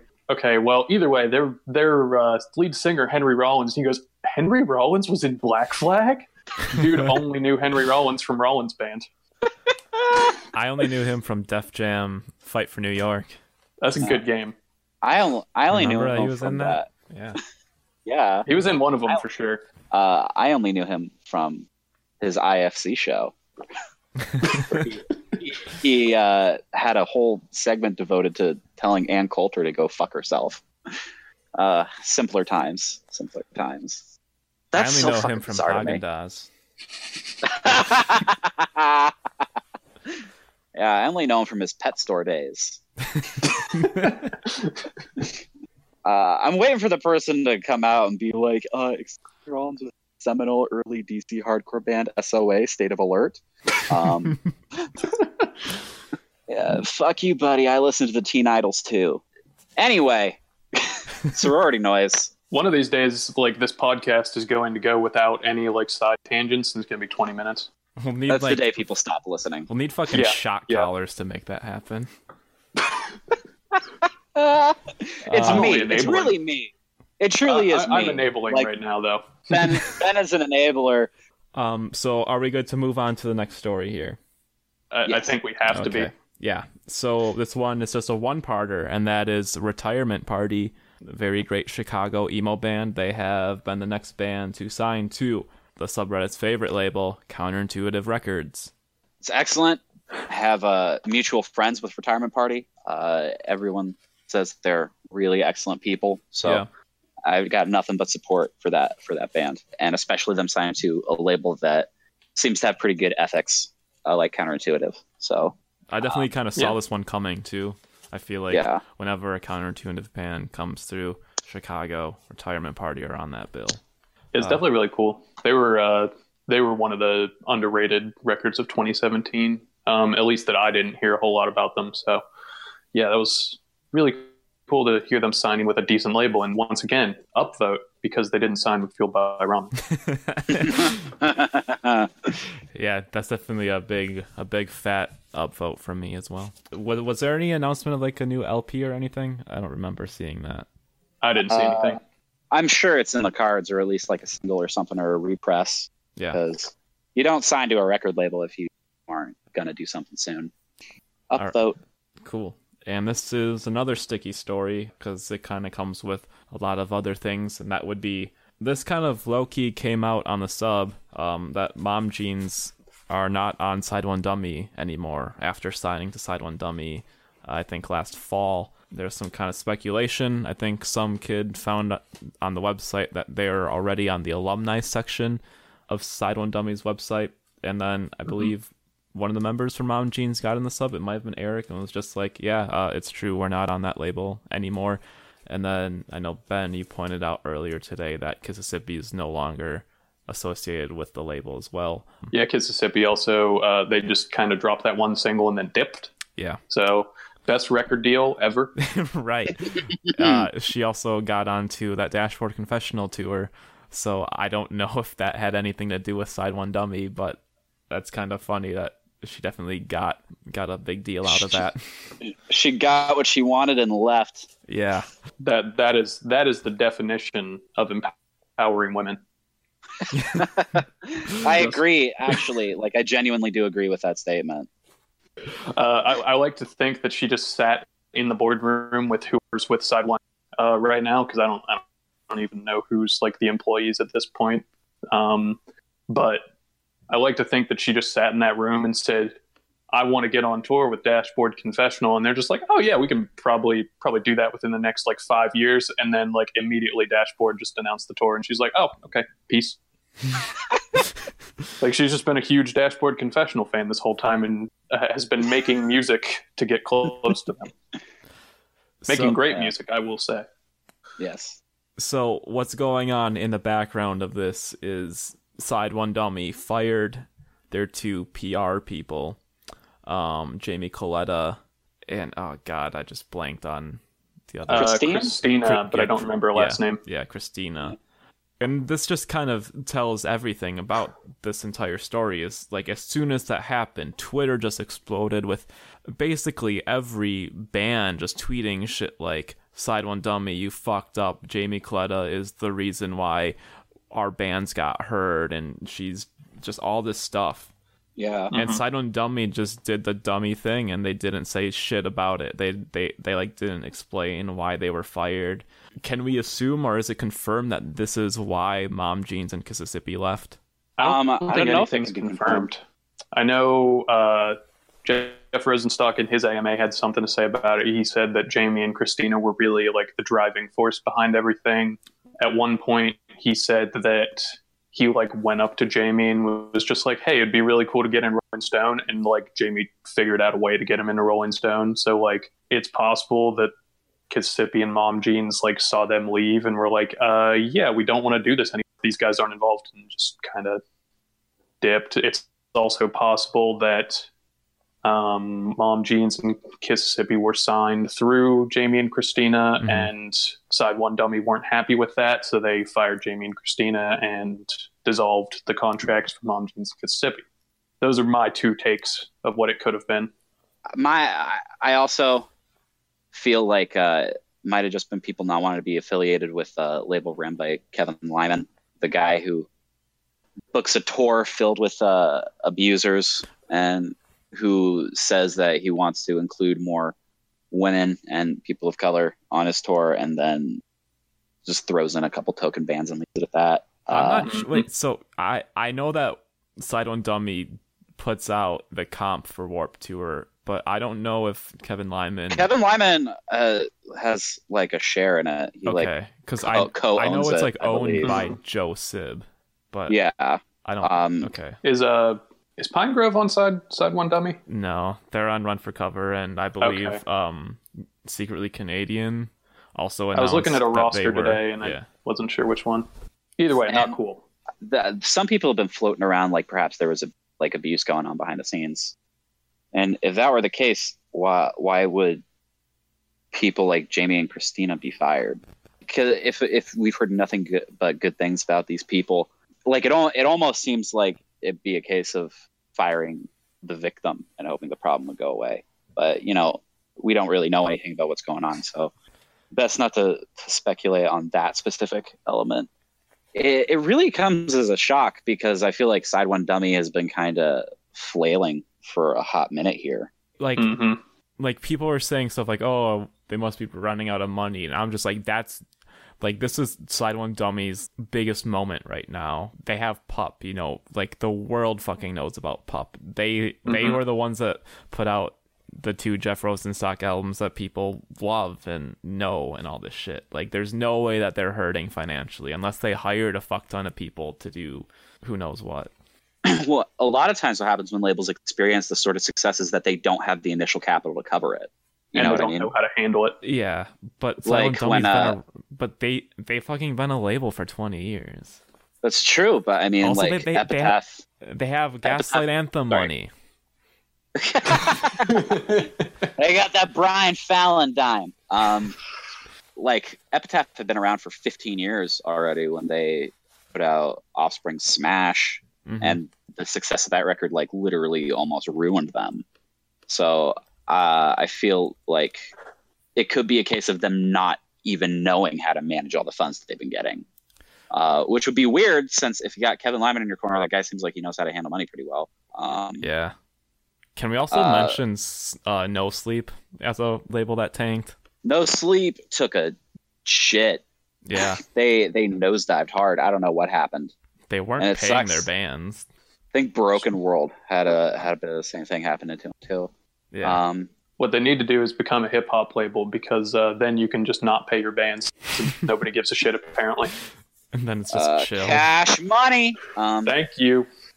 fuck Birdman. That's Fuck the E word's Birdman. official position. Uh, Official position. Fuck Birdman. Hashtag free C5. yeah, I don't really have any anything much more to say on this specific situation because it's baffling. It truly is like really Yeah. confusing. yeah, because again, kind of similar to the to the situation with Remo Drive firing Sam, no one is saying anything. Um, and I guess they're kind of hoping that by doing that, everything will just go away. But they have to know on some level, like if you give a satisfactory explanation, people are going to stop fucking bugging you. if someone listening knows what's going on and just wants to fill us in, I I would rather not leave things at just speculation. So just get in touch. Yeah, please side one dummy PR reps who post on the sub Uh, uh, in Jamie. search of new yeah. bands. Yep. Jamie, Yeah. call us. Yep. Well, never mind. Ah shit. What's the next story here? I guess that was it. Unless we do want to sneak in some of these in. Uh, we've got new records by Boy Rex. There's new records uh by John John Galm as as well from Snowing. Uh, Captain We're Sinking broke up, and also also Uh, signs yeah, to took Triple long Crown. enough. um, fuck it. Yeah, the last Captain We're Sinking record sucked ass. Yeah, I It was didn't a really piece like, of I didn't shit. like it at all. And Yep. it's really a bummer because The Future is canceled is like in my top five punk albums of the 2010s. That's an amazing record. Uh, but their their follow up to it was really underwhelming. Were they one of those bands that kind of came up in the orgcore world, but were kind of Oh, emo? yeah. yeah, Yeah. yeah. That's what I've Um, always gathered. Well, I I'd never even heard people considering them emo until like one or two years ago. they always like- just seem like a fest band. Yeah, yeah. They they seemed like a like a like totally like oh yeah we're uh going down to Gainesville for a couple shows and we're gonna Drink whiskey with my friends. yeah we're gonna we're gonna hit up some collectives all across the country. uh, definitely one of those types of bands. isn't isn't the singer related to uh the singer of the Menzingers? Probably. no They're both from Scranton. Oh, They might have like I gone thi- to high school together or something. No, I think it's like his brother. Really? I think they're brothers. Yeah. You can totally hear it in their voices if you Yeah. listen. It because makes they do that thing they do that thing where they uh, get kind of screamy while still being able to carry a note Mhm. so, they sound really similar but Yeah, the, yeah the uh, flatliners. upvote upvote to captain we're sinking breaking up because come on guys when uh, did I get? upvote, upvote because I'm an optimist and Futures canceled was cool. oso oso signing to triple crown that's that's cool good for jade um, i said before and i'll say it again oso oso is going to become the jimmy world of our generation Yeah, Um, got Jade's got the pop songwriting skills to to do it. Maybe if they get a a solid touring band together, and Yeah, they need to get better live.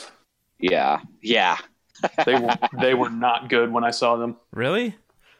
They were okay, but I feel like they didn't bring the energy. I think the crowd didn't help because it was Yeah. that TMP tour. So Tiny Moving Parts and Mom Jeans brought in like a lot of people and a lot of uh, I would say younger people.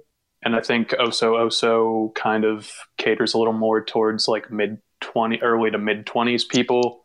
And like nobody I was in line with that Tiny Moving Parts show got the uh, liquor stamp. So Yeah, I saw them first open up for the Hotelier. Twenty people cared about, which was more than a sold out show with the Tiny Moving Parts crowd gave a shit about them. And Yeah. bo- just like both of them felt weird, but I mean, like I thought they sounded good live. Uh, they got that kid from Macseal or Mass. I don't know how you pronounce that band's name. Macseal. Yeah, Matt Macseal. He's playing guitar on this tour with them, which I thought That's was pretty cool. cool. Yeah. Oh yeah, I, Um, re- I remember standing and in the front of the stage, and Claudio actually like looked at the guitarist and goes, "You from Macseal?" Yeah.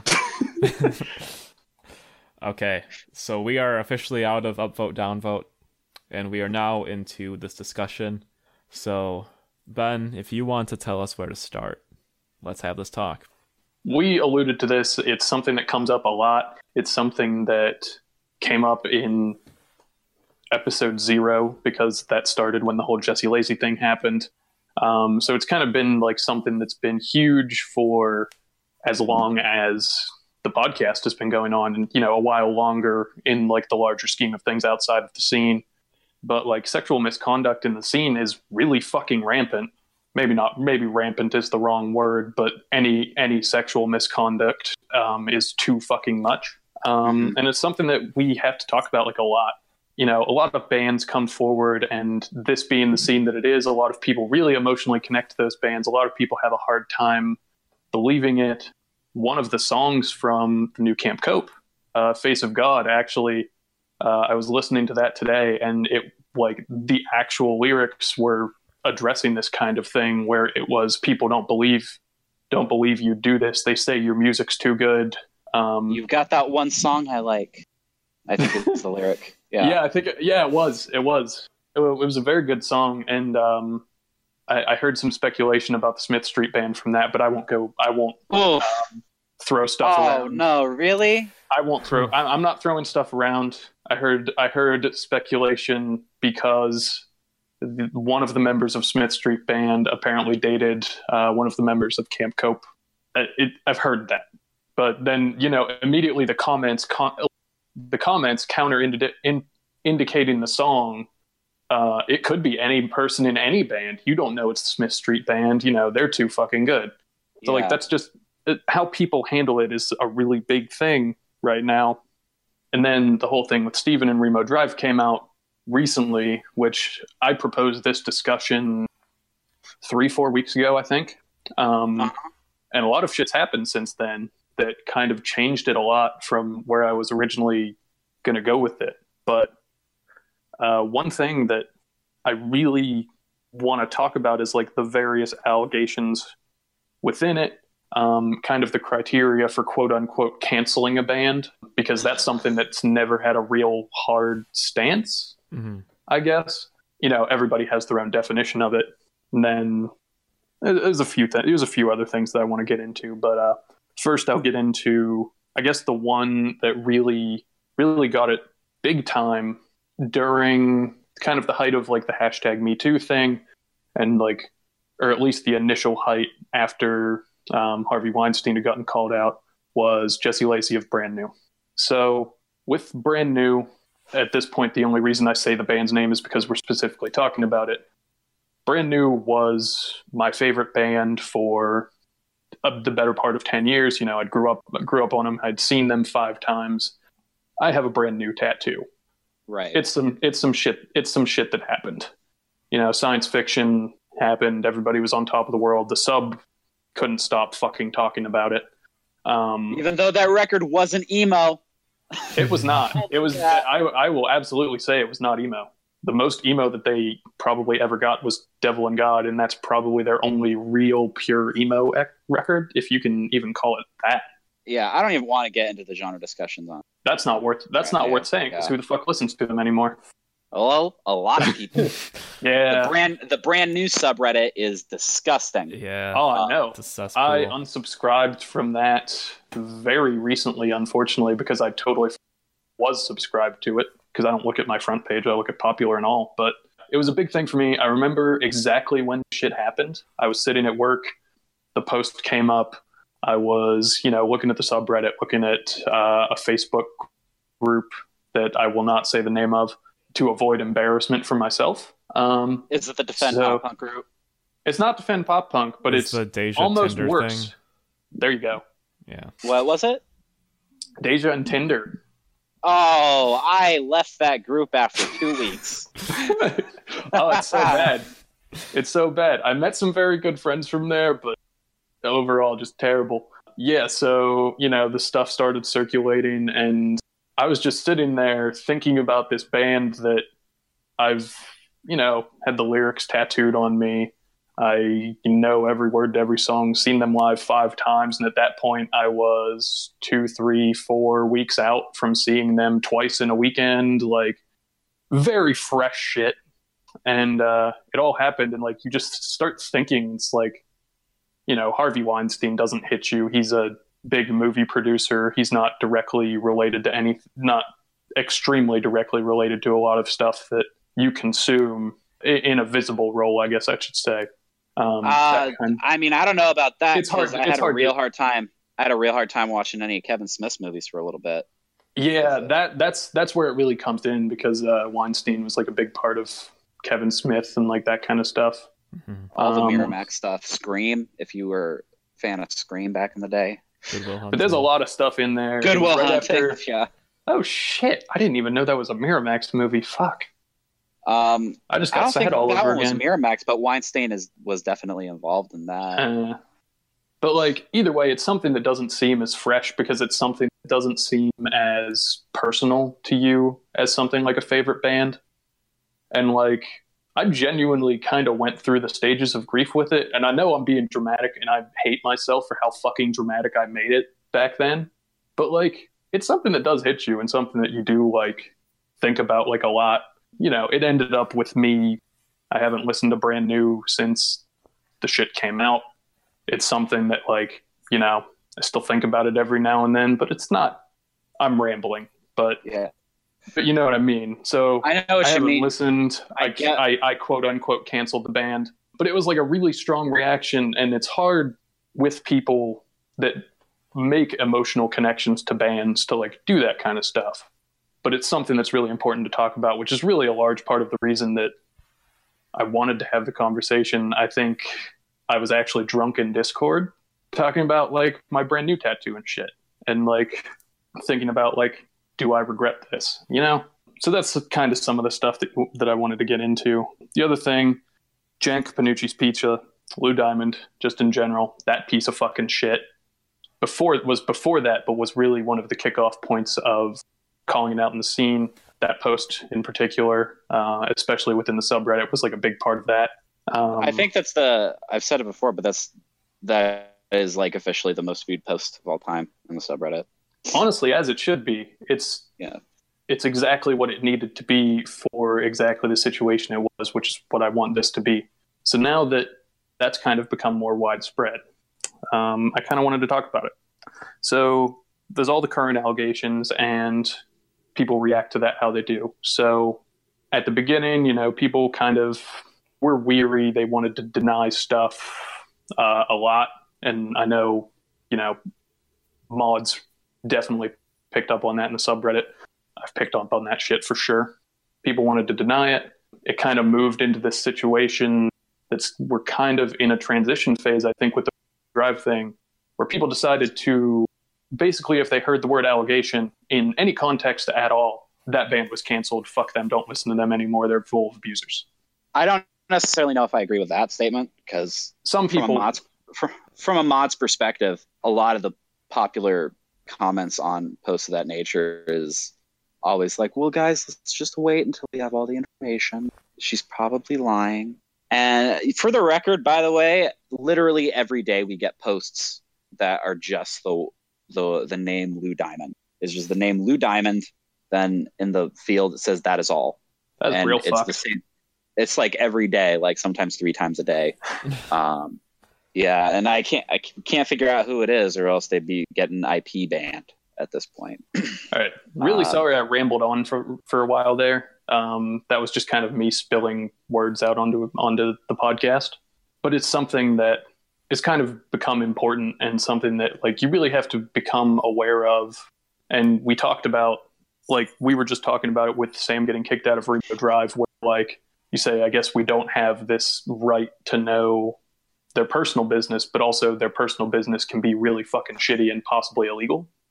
One thing Um, that I've kind of been curious about is kind of on that same note. The uh the the Remo Drive thing with Steven is like we're immediately saying stuff like this doesn't sound like abuse, this just sounds like a, a messy relationship. If this wasn't public and it doesn't need to be public, no one would care or like this wouldn't be considered abuse or something like that. Like do you think that's true? Do you think that's an accurate or sound statement? Yeah, so I think that within that specific situation, I honestly don't think after her first statement that you could make that make that assumption. Um, assuming her first statement was completely true, it's and a lot of people pointed out, you know, how she wrote it, the word of or the um, like the way she worded everything, the emotional kind of tone that she had. Um, a lot of people pointed that out, but from what she said, it could be emotional abuse. But looking back, looking at it later, they emotionally abused each other, and Yeah. you know that that's what it came down to. It was a toxic relationship on both sides. While One of the- Ava, Ava was Sorry. on the more toxic side of it, um, as far as being emotionally manipulative, at least much more emotionally manipulative with uh, threats of self harm, self harm, withdrawing birth control, that kind of stuff. That becomes its own thing where we don't want to take sides, but you kind of realize where more of the abuse is coming from. here when you're in a toxic relationship and somebody is acting toxic towards you a really common coping mechanism is to become toxic back at them and so it becomes one of those things where it's like a mutually abusive situation and that's when shit becomes real messy because i think broadly people are able to to change and evolve like if you're not a fucking lou diamond or Jesse Lacey. I I feel like you're in a relationship and you two were shitty towards each other. There's a chance for growth. That's why it makes me really uncomfortable when stuff comes out where it kind of seems like people were nasty on both sides of the relationship. That one person has to be at fault, and there's no ability to to re- chance for them to rehabilitate or no chance for, for them to recover. And I don't know how comfortable I am with that. I've been severely emotionally and mentally abused in a relationship but by this person on occasion physically abused. I would say that sometimes my reactions were not good. Now, I've talked to many people about this. I've talked to therapists about this, and they've said that my reactions aren't what one would consider the actions of an abuser, but when you're outside the relationship looking back in, I think both parties often feel a lot of guilt. And so when you're talking about these situations like Stephen from Remo Drive, clearly in this situation, Stephen is the victim of an abusive relationship. But the fact remains that it was toxic on both sides. And you always get tired of hearing the, well, the truth is always in the middle type of thing. And I don't think that's true. I think that there is like a hard stance on it, and that's that abuse is never okay. I I completely understand why why someone would lash out in in bad ways if they're if they're in a toxic relationship, if they're being emotionally abused. And so that's that's what has me extremely wary about about this this whole situation. And that's why when I was reading Steven's side of the statement, a lot of things that Ava said made a lot more sense as far as apparently he called her uh pardon the slur he called her a bitch right insulting your partner is never okay but if your partner is discontinuing birth control without telling you or using self-harm as a way to keep you from breaking up with them uh, i kind of understand calling someone a bitch in that situation So you think it was more Stephen lashing out against the situation more than a like active abuse on his part? yeah there's active abuse and passive abuse and i think stephen was more passive abuse in that situation Can we talk about going public about these things in general? Like, I think a lot of people are kind of confused as to the whole turnover situation where a lot of people are like, this is just airing out dirty laundry. I, I guess I'm I'm personally am curious as to what is like bad call out culture versus like Like well, what bad call out culture. Bad call out culture is when someone says something bad about a band I like. I mean, just like what, like, That that is the our bra- that is the our bra- position on this. or like what, like warrants being called out for it. I guess. the line changes depending on the situation, depending on how badly someone was hurt. Um, because like I feel like it's almost gotten to the point where someone could be like Barry from Joyce Manor cheated on me when we were in high school. Like and that would be like something that would circulate around Twitter. there is there like a is there like a statute of limitations on callouts? Like how long ago does shit how long ago does shit have to happen that If it if it happened in high can't school and the band is singing about drinking beer and being shitty with their college friends, uh, after that, after that, after the uh, third LP, then you can then Jeez. it's statute of limitations is out. Well, there was like like someone fucking deep dove on the guitarist of Deafheaven and he said gay like on Twitter in like 2008 or 2009 or something and people tried to take him down. Uh, that's yeah, the I kind mean of like stuff that I personally am like weird about. Okay. sometimes that shit happens. I said really shitty things about people in high school. I'm not that person anymore. So that's weird. And you know, at some at, at some point you realize, yeah, I fucked up. I shouldn't have called that dude the F word. Like th- that's one of those things that like people can grow past. And I think that that becomes how the person handles the situation, which is why the band that shall not be named has still kind of been uh acceptable. yeah, exactly. Yeah. The band that shall not be named. Well, because you know his apologies are really good. Hmm Yeah, he, he, it's almost very like he elo- writes for a living. Yeah, I guess I guess the the question really becomes like how long ago does something happen before you can assume can safely assume that with this person's new actions that they've grown past that. With Death with Deafheaven, I'm I'm sure the guitarist of Deafheaven has grown a lot in the past what fucking decade since he's done that. hmm It's incredibly difficult to to say that stuff you did that was like slightly unsavory when you were in like middle school or high school when you were just a dumb kid who didn't know any better or like what's going like like for example let's take fredo disco who got called out a whole bunch like in rapid succession That's directly what I was thinking about. yeah do you, would you like to field that discussion there ben Uh, no, go ahead. Go ahead. I, I can add to it, but you know more about me with the uh, Uh, actual topic. so essentially there was one song on fredo's ep that had the word and sorry for saying this but uh, the word bitch in it. Um, i think it was in the title even. And people commented on the post saying hey you know what? That really isn't cool especially with all the misogyny in the scene. And we really don't want to perpetuate that so can you please take it off? And at first he resisted but then he talked to claudio who at the time was fredo's age. They were both 17 and Claudia was like, "Listen, man, this this is cool." And Fredo was like, "You know what? You're right. I'm taking it off the EP. I'm putting it back up without the song, and I completely and genuinely apologize for having it on." And then another thing came up. He had a song from a while ago called "Stop Acting Like a Triggered Little Kid." I fucking hate the word triggered. I, I hate the meme it's become. I hate the fact that when my little brother's friends are over, they use the word triggered as a joke, but that came up and people were like, "Hey, the song title is uh, sketchy," and Fredo again apologized for that. Then something else happened where he was at Gay Pride Parade.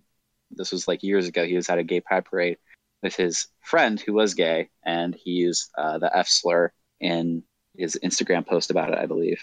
Again, people were like, "Eh, "This shit isn't cool," and he had to be like, "This happened a while ago. I've grown and changed from that person. I don't think the usage of that word is acceptable anymore, and I apologize. So it, it's become kind of how much leeway are we going to give someone if they're young and learning? How do we decide how someone has, has grown from those actions? How do we decide when they properly made amends? There's people who haven't forgiven Fredo. There's people who still are like, fucking asshole jock bullshit, right? And then there's people who are like, I think this whole thing, this whole situation was blown out of proportion. And I think the, uh, the way that he was called out was gross. And I think the mo- the other mod Connor, uh, Radbones, is is the person who personally talked to Fredo and smoothed this whole thing over, and he's been of the opinion that you know when I was in high school, I said a lot of shit that I regret, and I think that people deserve the chance to learn and grow. And on the other hand, the fact is that wasn't too far in the past for Fredo, and people are wary of trusting him because he he hasn't had enough time to demonstrate that he's learned and grown from his actions. And I get I guess my my position has always been I'd like to give people the chance to show that they can grow past these things, depending on the level of severity that they are. Um, and to me, like Fredo is still in the probationary period. I don't know. It's it becomes messier and messier the smaller scale it gets. Obviously, It's very easy to like chastise somebody to like just say like this isn't cool, like something that we're going to stop listening over. This something that we're going to like not let you forget and not forget ourselves. Um, when that severity is upped, case in point, Jesse Lacey, Blue Yeah. Diamond. That shit's too severe to let go. Period. That's, yeah, stuff like shit in high school is something that a lot of people did. Stuff like that isn't something that you can just take accountability for and go through a process, be done with. Exactly. You know. That's that's some pretty fucked shit, and Yeah. that proves that you that proves that you didn't have the right mindset, not so much that you had poor judgment. Right. Agreed. So something that I've personally been thinking about a lot, something that I've heard talked about more in murders than folk conversations, allegations that would kind of say slipped by.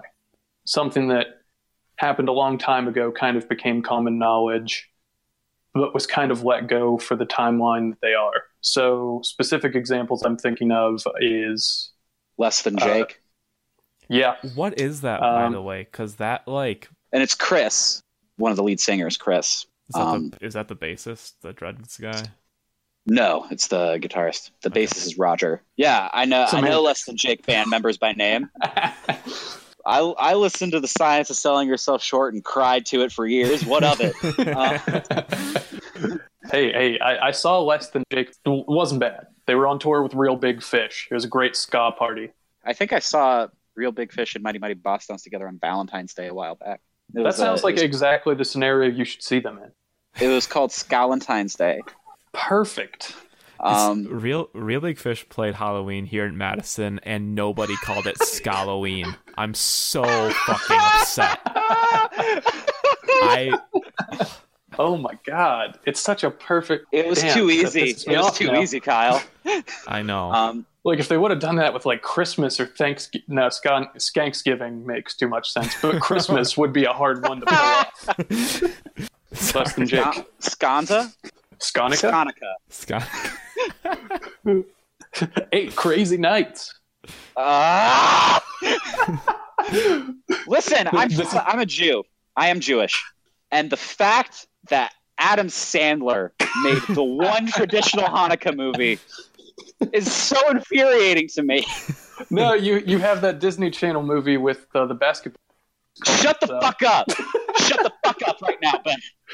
Hey, I loved Full Court Miracle. Full Court was Miracle okay. is a good movie. I was okay with the first rendition of the Hanukkah song, all right, but everything after that, come the fuck on, Adam. You're too rich. You're too rich.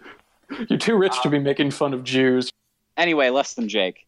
It kind of seems like this only came up now that they're on Warped Tour. Now, even though they've the, these allegations have been knowledge for a little bit now, like one or two years, right? And they've been a warped mainstay for a very long time, Too long. and it's confusing. It's confusing to me that no one seems to want to call less than Jake out. Is like, is that because they've been popular since like 1996 and no no one wants to to spit on punk royalty or something like that even though that seems kind of antithetical to the concept of punk Spitting on punk royalty sounds exactly what I should do as a punk, honestly. yeah, yeah. it's a it's it's affection um I, I've had a lot of uh, Jeff Rosen sweat on me before, and uh, I took it as took it as a uh, badge of honor. all time low as well. Like allegations against all time low, and no one ever wants to talk about those. Mhm. Um, it's just very it's very puzzling to me because some bands they get hit with allegations and everyone shuts them down immediately, and then other bands no one wants to talk about them.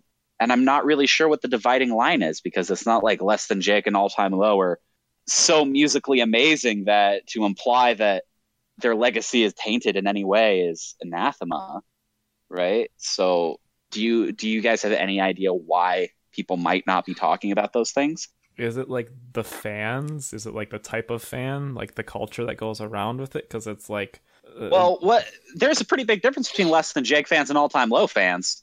right. Yeah, the but I other- the like other names like I was gonna- First of all, 14 years is the big Yeah. difference. Uh, but like Very Uh, different high schools. everything would just be classifying and stereotyping, hide behind, or to say that oh, it's like a fan thing. But I mean, blood on the dance floor, that's right? That's honestly what's at like the front of my brain right now. It's like right? Because like those those people that 15 year old girls who love blood on the dance floor will go to bat for Dahvie Vanity any day of the week. yeah They're the biggest rape apologists on the internet. yeah Next to, I don't fucking know, like Sargon of Akkad. Like, Fall Out Boy uh, has uh, has my vote. for that Fallout one. Boy, yeah. Uh, Fall Out Boy, when um when the shit was coming out about Janae White, she, was getting fucking cyberbullied by 13 year old Fall Out Boy fans. Less Than Jake is completely different. Like Less Than Jake is one of those bands that 30 year olds who have NOFX back patches listen to. Mm-hmm. So are those people just apathetic, old, and washed up, and have committed to the separate the art from the artist movement? Like, oh, and it might be it might be that those people just aren't as connected. Period. So it's kind of an ignorance. I just yeah, if you still listen to Less Than Jake in 2018, I highly doubt that you're in tune with the cultural movements. yeah, like Well, my I- thought was like Led Zeppelin fans as well. Like, so like any Led Zeppelin fan is probably like well into their 30s to 40s at the minimum. Beyond like the I only like real music high school kids. Um, and The wrong generation. Yeah. yeah, exactly. So like those, so it's like those people, and then there's a giant gap between people who are 18 to like 20. I, I would say like 32, and then people who like unironically listen to Led Zeppelin vinyls in their den. Um, And they're dead. Then- That's the perfect. um, but like, we listen to Russian Led Zeppelin in my man cave. yeah. but Led Zeppelin absolutely had some problematic shit happen, and like very well publicized problematic shit. Um, especially and also with uh, David Bowie, who Well, David Bowie has a pretty significant young fan base. Uh, yeah, yeah. yeah, and you know, not, I'm not saying that because he because that's because he's dead, but like it is a contributing factor. But like it's the fact that these people are problematic, but they're also huge influencers and huge like legends of music that people are so willing to dismiss this, where it's no different than any other misconduct claim in a, in some cases even worse than some misconduct claims that come out now that we're willing to cut all ties with the band over. There's a fish story with Led Zeppelin, right? Misremembering Uh, that? Yeah, so there's a story involving a fish. Uh, I believe it's a shark actually. Um, Oh God. they were fishing, so they were fishing out a window of a cruise ship or something like that, and uh, they caught a breed of shark, and uh, let's just say put pieces of put the shark inside an underage girl. That that's not it, it, it, it's it's very hard to to like describe that story without sounding very gross, but it was very gross, and that's like the big thing. That's- Um, What the fuck though? That's no, it's really fucked up and really f- shitty that you would And even think to do that. that. and then on the other end of the spectrum, the quote unquote groupie uh, with David Bowie, hmm um, Mhm. who like maintains this day that her experiences with Bowie, even when she was underage, were positive for her. hmm Um, I, I read that article, and uh, that article also mentions Jimmy Page. is there like an element of sexual agency of girls who want to take control of their own sexuality or are like are we denying them of that with these conversations. Well, and see, that's something that came up a lot with all of the brand new stuff, where. Well, it's pretty clear that she did not find it uh, something that contributed to her growth. She, no, she was that's clearly true. very traumatized by that. That's Uh-huh. true, but it, it's And at then the there's same time it's situation where, like, I'm sorry, I don't know her name, the the David Bowie girl. Is there like an element of these people who were abused and they're just trying to justify it to themselves so that they they don't have to consider themselves somebody who was abused? That's kind of where I w- that's kind of where I was going when I mentioned brand new. So with the girl who called out Jesse Lacey, it was something that clearly she said this. You know, this is something that has scarred me. This is something that has happened to me where Jesse Lacey clearly abused her, but judging from how the article from David Bowie's uh, quote unquote groupie was written, it's not a very different scenario where it was kind of grooming, kind of that kind of stuff. She just paints it in more of a positive light for herself. Yeah, And it, it's weird to see where that line is. And, you know, if if that woman can look back and see that as a positive experience for her, how do we take it against David Bowie? Where he clearly knew he was doing something and he clearly knew what he was doing. And in that moment, in my opinion at least, in that moment, you don't know how that girl is going to take that 30 years down the line. You know, you know exactly what you're doing in that moment, you know exactly what it is. if you're the adult, you have the responsibility. That's the situation. Yeah, like the adult has all the responsibility in the world, and they should by no means take advantage of their position of power. And I don't want to imply at all that the abused parties in this situation were the ones with the responsibility and the power to end it because they weren't Mhm.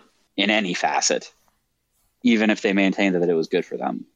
The pro like the problem becomes uh, do do we hold something against the artist if the abused party does not? That's, Like- that's a really that's a really hard question to answer, just in and of itself. Do we forgive somebody uh, if the person who was afflicted has forgiven that person? Does that make it all okay? Uh, Kyle, do you have anything to add? That almost feels like it's almost not up to us, you know? Exactly, exactly. And that and it becomes a, another part of this whole situation where like how much of it is really our business anyway. Mhm. Yeah. Right. Well, And I'd argue I'd argue that a large part of how much of it is our business is how DIY the artist is. Because well how much, no, I how mean much because of those dollars are going to them? How much of those dollars are going to them, but are we actively giving them a platform to continue to abuse people? hmm Because, you know, it's not us actively giving Led Zeppelin a platform to abuse people when they tour. Right. The ca- the way the capitalist system is structured, there's levels of hierarchy, and we aren't the ones making those decisions. But with with smaller artists like uh, Front Porch Step, yeah, that's our that's our fucking responsibility to hold them responsible and to hold them accountable. And then the further and further separated we are from the situation, um, there's so many more messy layers. Like as messy as it is, even on the DIY level, shit gets even messier when like big corporate lawyers are involved, like the Conor Oberst situation. Hmm That that shit was all kinds of messy, and I didn't even have that written down for this conversation because it's it could be an it could be a whole like three hour long conversation in and of itself. But yeah, that I mean, Connor be- situation was fucking ridiculous. she she took it back and said she was only saying it for attention.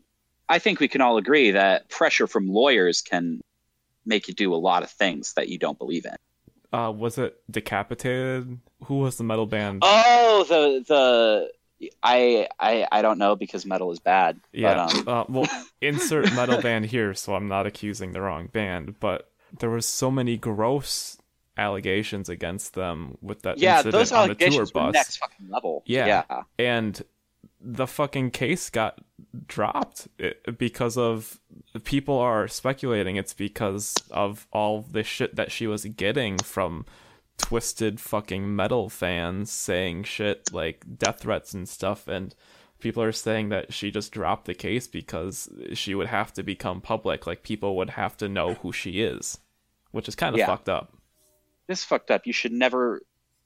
You you should never The, fear you shouldn't to have to give up your anonymity Yeah, right. Mhm.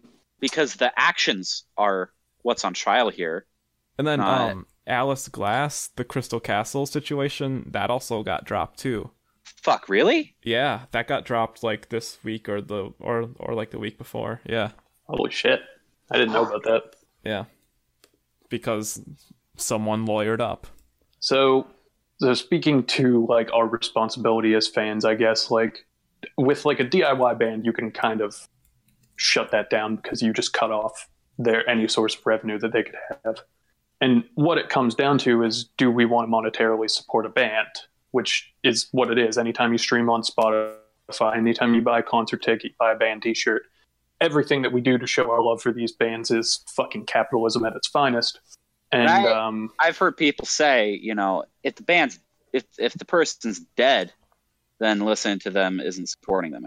I- you know to that extent i think it comes down to the person because that's a very like ambiguous thing because you can look at yourself and say you're supporting david bowie's family or whoever you know is well, getting the residuals did his family do that, shit? Did his family do that?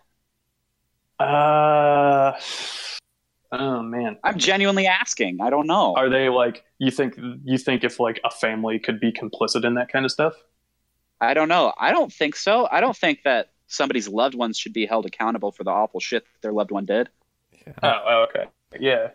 No, that's that's absolutely true. Like, you know, it depends on where the residuals are going, but do you also support the record label who's making 80% of that money who knowingly allowed that kind of stuff to go on?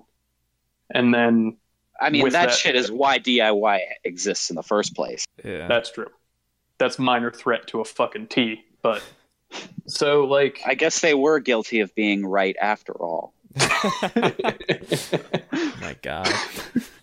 Uh, I hate everything. Um, if some if a band is beyond DIY, so a band is, uh, let's let's use like you know somebody who got a recent record deal, and this kind of stuff goes out. If we can't put the pressure on the band, do we put the pressure on the record label? Like, do we put that kind of stuff like? Do we put that kind of stuff to like what the highest highest uh, authority that can actually shut that kind of stuff down is? You know, you, I mean- gotta vote with your wallet.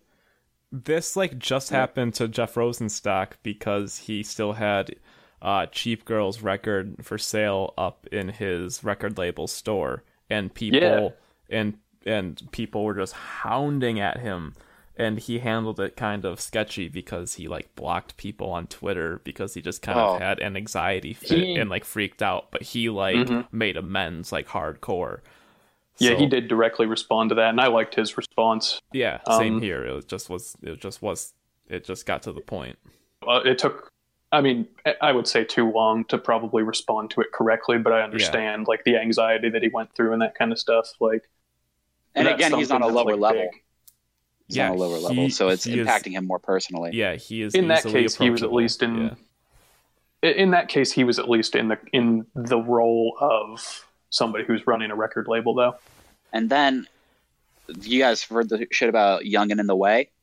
Uh, I don't think so. a little bit. All right. s- They went through Detroit. Met various members of the band ended up assaulting not one, not two, but three people the night that they stayed in Detroit. The stuff that was reported, stuff that was alleged, is uh, really fucking stomach churning to read. Like really gross stuff. And Young and in the Way came out and made a statement. And they were like, "We support the victim and her right to name her abusers, but it wasn't us." we didn't do anything. So they must be thinking of somebody else. I, how much grosser can you get than saying that you support the victim and then denying everything that victim is actually saying? Mm-hmm. That is bizarrely stupid. Yeah, Yeah. pretty fucked up. A piece of shit response, right? So, and then what about bands that kick out the members?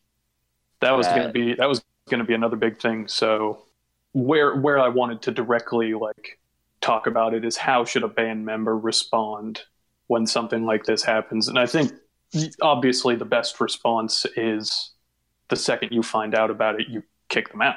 These things happened like with uh, Eric Soucy specifically was one of like the big ones where he didn't get kicked out until after something had had hit the public. It's fucked up that you don't believe that it's worth kicking out somebody if you genuinely know about it. It's Yeah. you think that it's not worth kicking out somebody until it hurts your image. Well, thing the, with turnovers, stuff came out publicly, and then they waited a really long time to kick him out. Uh, yeah. And then they didn't kick him out; they suspended him. Basically, they gave him like in school suspension or like go to rehab, and then when you come back, maybe we can talk. I mean, I'm sure we're gonna get into the rehabilitation stuff later. Yeah. Um, yeah. obvious, Um, obviously, the best course of action is sever ties. Yeah. Mhm. Um, and don't pause. But do we do we continue to support bands that kicked out the member? yeah, that's do we one- hold do we hold that- the other band members accountable for those actions? Again, similar to loved ones. I think it depends on how the response is from them, really. So if they, you know, nip it in the bud and say, like, this person's out of the band, and, you know, th- there's a lot of stuff that can go into corporate meddling and stuff like that as to saying how the person did leave the band or was kicked out. But if they immediately respond to it and in and uh, in the right way, I guess. They find out about something and the end of it. That's the end of their relationship with that person. Yeah. Then I don't see a problem supporting the band moving forward. Then you get these messy situations like Eric Soucy, where they waited too long. They waited till shit hit the public. There's a lot of ifs and like a lot of uh, what they did that was really wrong and the wrong way to handle things, assuming that they knew about it, which it seems like they did. yeah. Kyle. like I I don't subscribe to any sort of way to act upon any specific situation. Like I like bought the new turnover record. I liked it. I I guess I so I guess you can say I supported it. They kicked the guy out. The guy wasn't well I don't know if he was on the record or not. So like He was on the record. He came Oh. back. I thought that he was removed like he wasn't a touring member when I saw them at least. Um, I thought the record came out before he got kicked out. He was on the record. I think he got kicked out shortly before it came out. Okay, okay, okay. So he was he recorded the record, but in between, you know, mixing, mastering, and release, he got was kicked out. out. Okay. I don't Which know. that becomes a financial situation for them. Yeah. Yep. Yeah. So I Because somebody it. can lawyer up. Somebody can lawyer up and say, "Hey, regardless of the things I did, I deserve the money from this Right. record that I played on." Mhm.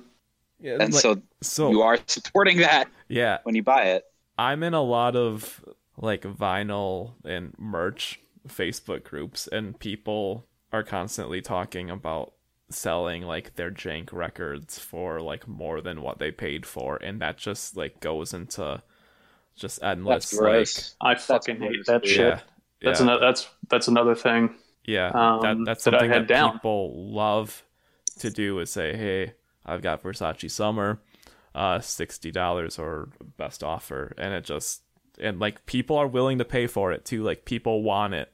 That's like a So- problem. That that's like a moral dilemma. Like the, there's a moral dilemma of you profiting off of that. One of I- the last posts that I saw on the uh, brand new subreddit was uh, somebody had sold a shirt or a vinyl variant or some bullshit like that.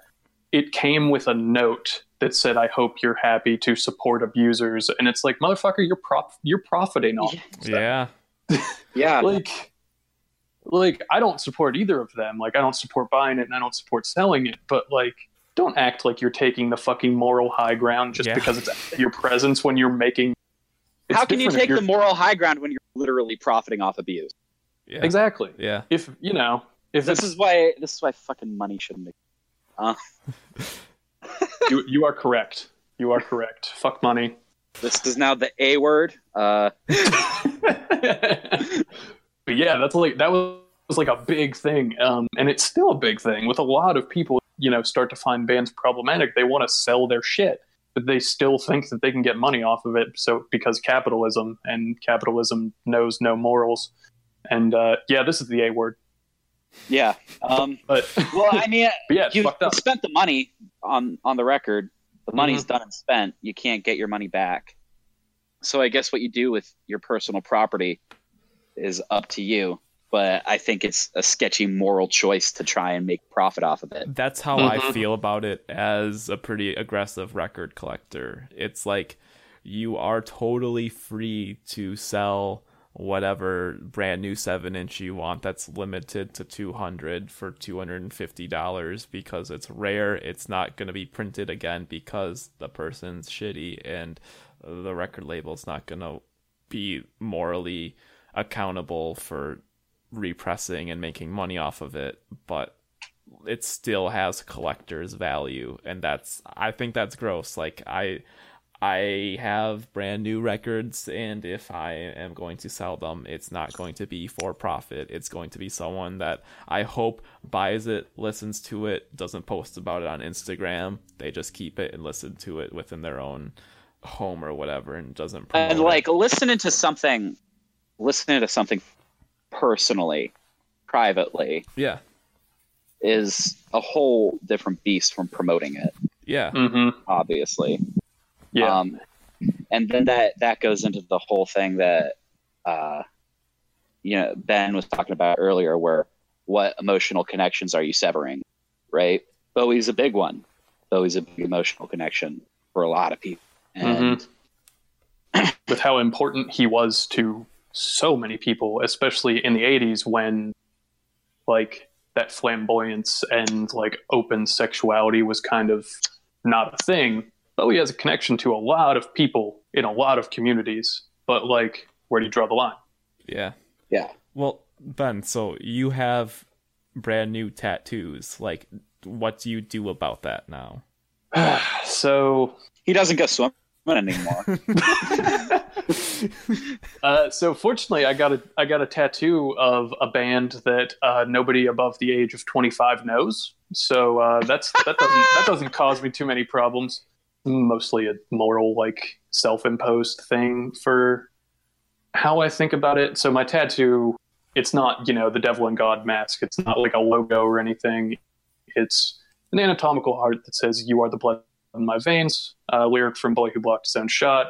It's stereotypical as far as brand new tattoos go, but I love it or loved it, I guess. I have a, you know, I could cover it up, but I really love the anatomical heart. I love, love the artwork that the artist did. I've thought about, you know, striking through the lyrics and stuff like that. And in the end, I don't honestly know what I'm going to do with it because in some in like one sense it is this something that's symbolic of a band but it's also something that's symbolic of an emotional connection that I made to a song. Yeah. It, it's messy. It's really hard. Do I separate? I'm, I, I, I'm not saying. I'm not saying because I hate it. Do you s- I fucking do you hate it. separate the do you separate the tattoo art from the tattoo inspiration Exactly. um, So, yeah, exactly. It's a piece of art that I really love. Um, as at least as far as that goes, the words that are on it were written by a piece of shit. And you know, hundreds of thousands of people have David Bowie tattoos and Led Zeppelin tattoos, and I'm sure at least a few have Pinegrove. Like a few weird people have Pinegrove tattoos, I guess. Like, um, so yeah, so the tattoos are interesting because that's something that I can't get rid of. I mean, it's something that I literally decided to permanently ink in my body, and you know, I can do modifications to it. I can do the strike through, um, which is something that I've deeply considered. Um, that point, it looks good, but you can still read. You can still read and make out the words from a strike through. Um, black it out if I black it out, then it looks like shit. You know, in my you opinion, can't you can't just remove that part can you uh, not very easily, I don't think, and not without paying a lot of money that my fucking capitalist hating self ha- doesn't have. But you know, there are other less permanent things like vinyl uh, shirts and stuff like that. I have two or three brand new shirts and also a moose blood shirt, which I just I bought it for five dollars at a Hot Topic like months before that shit happened. That shit that's easy because in my mind that goes in a box. I never wear that again. It doesn't see the light of day again.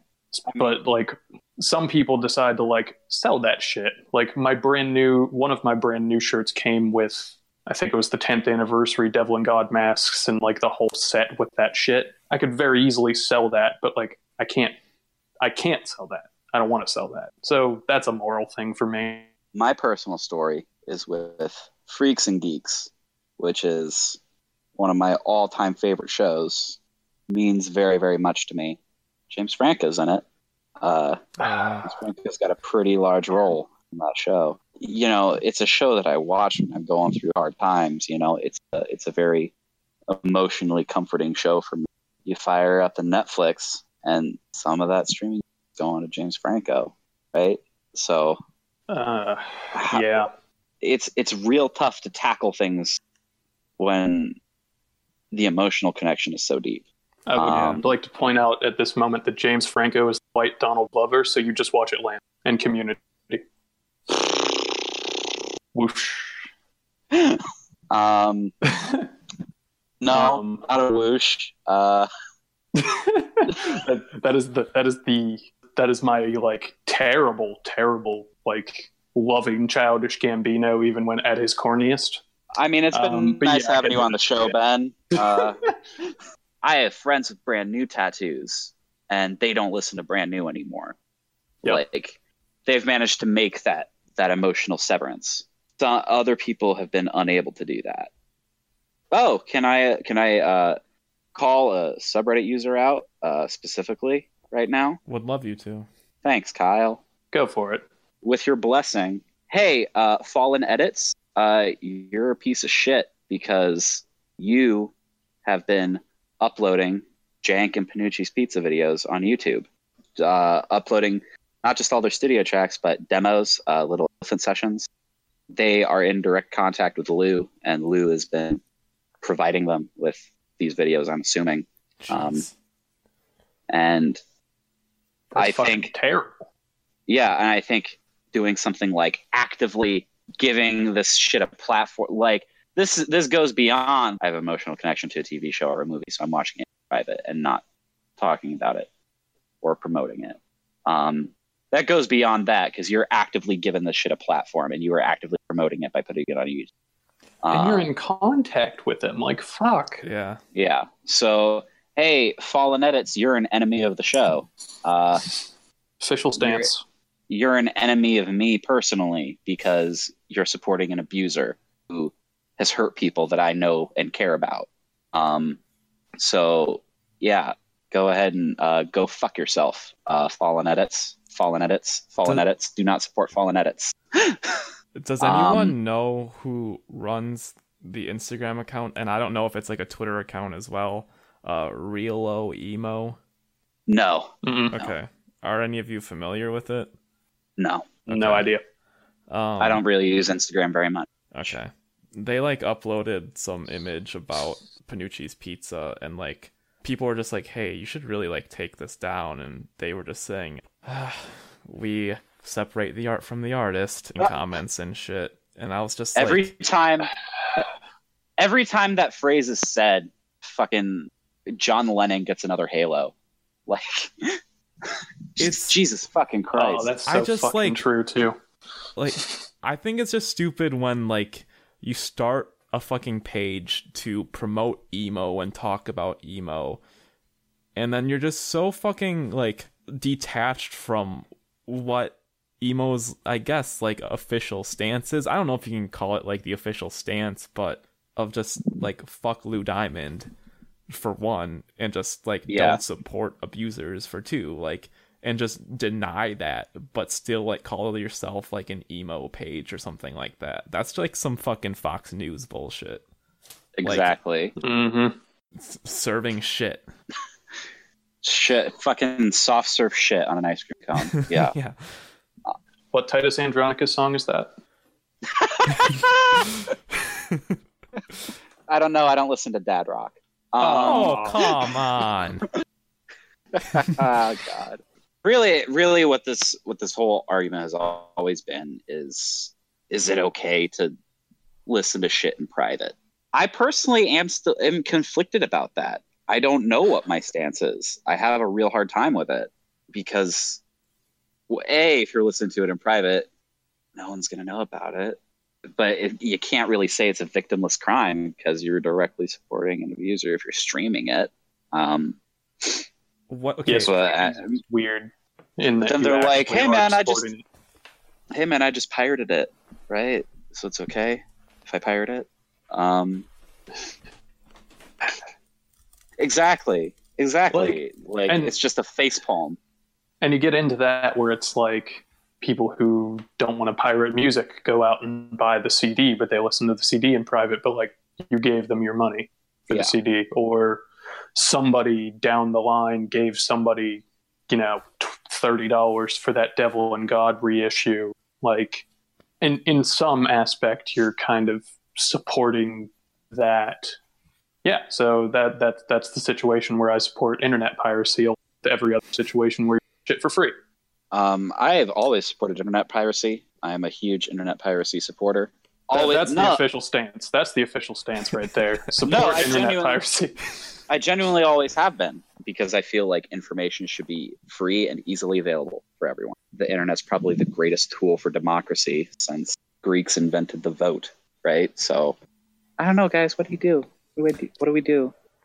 I we're we're- we're all Bride talking in this conversation.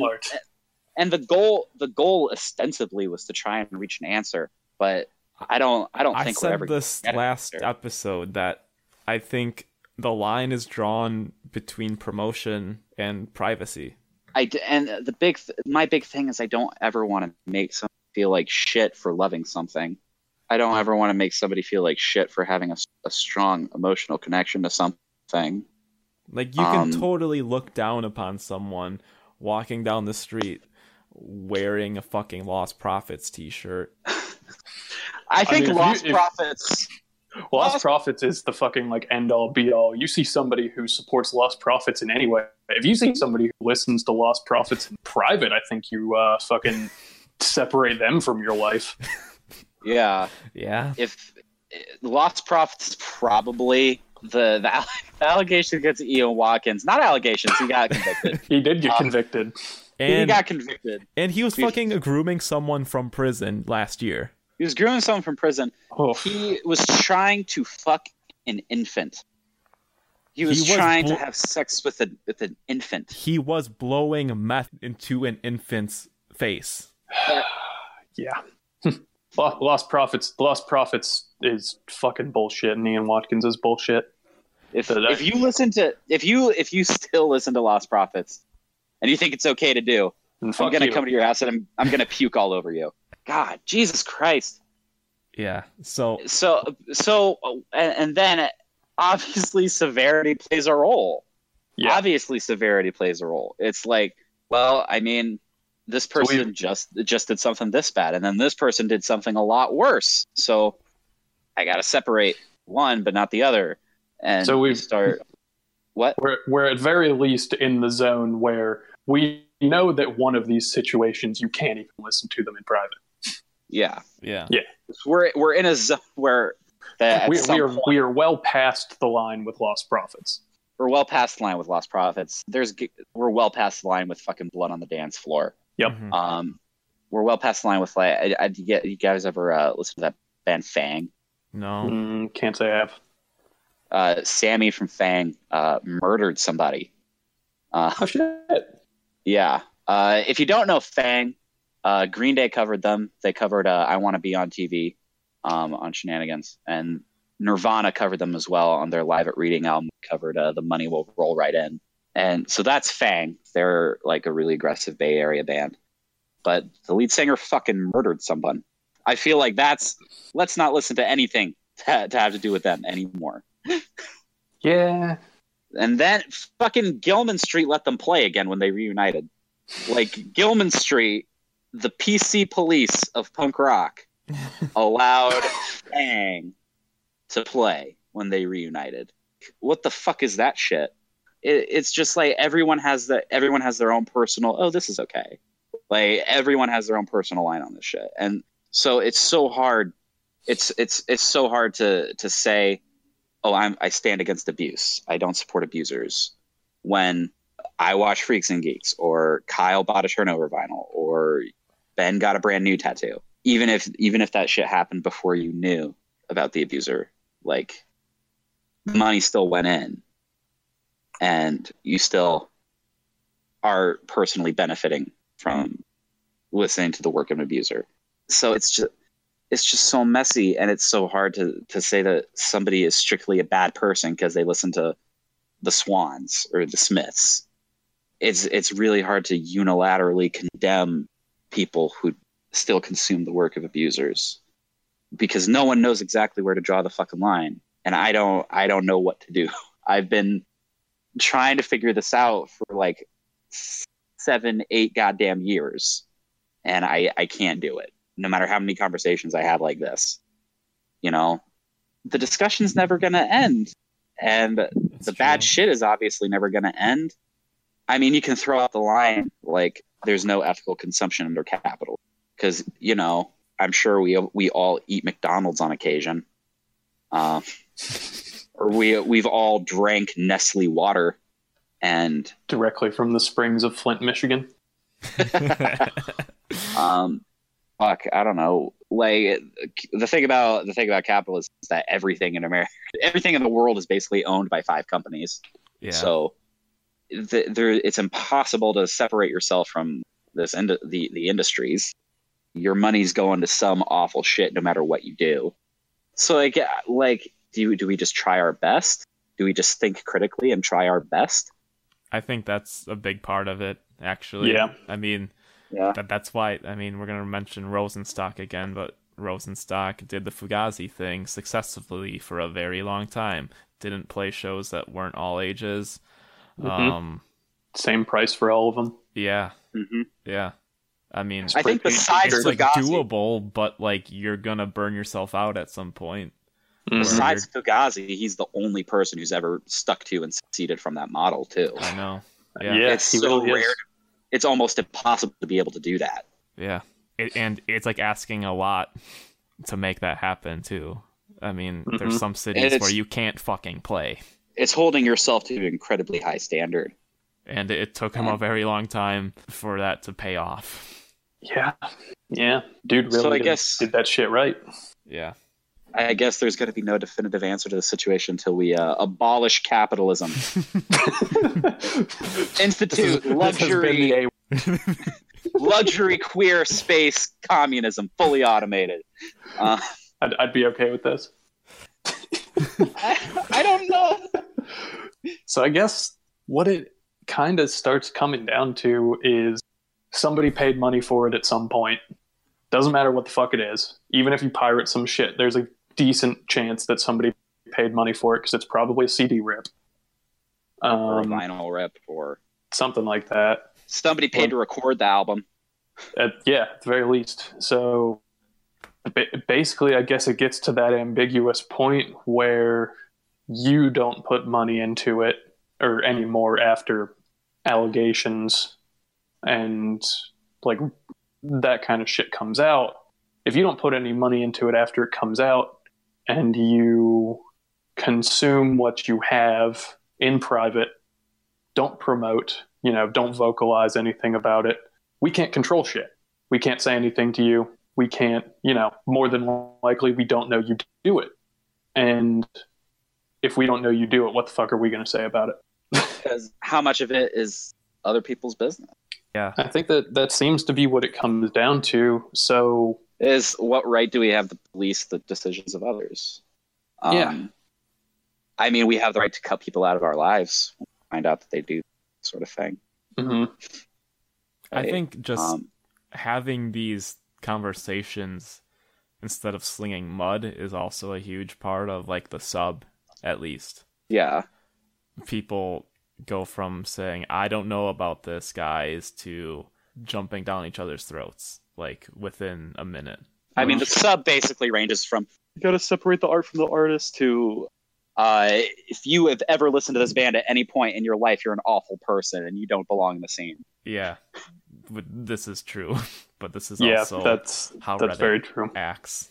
So I guess the question doesn't even come down to so much it is as it is promotion.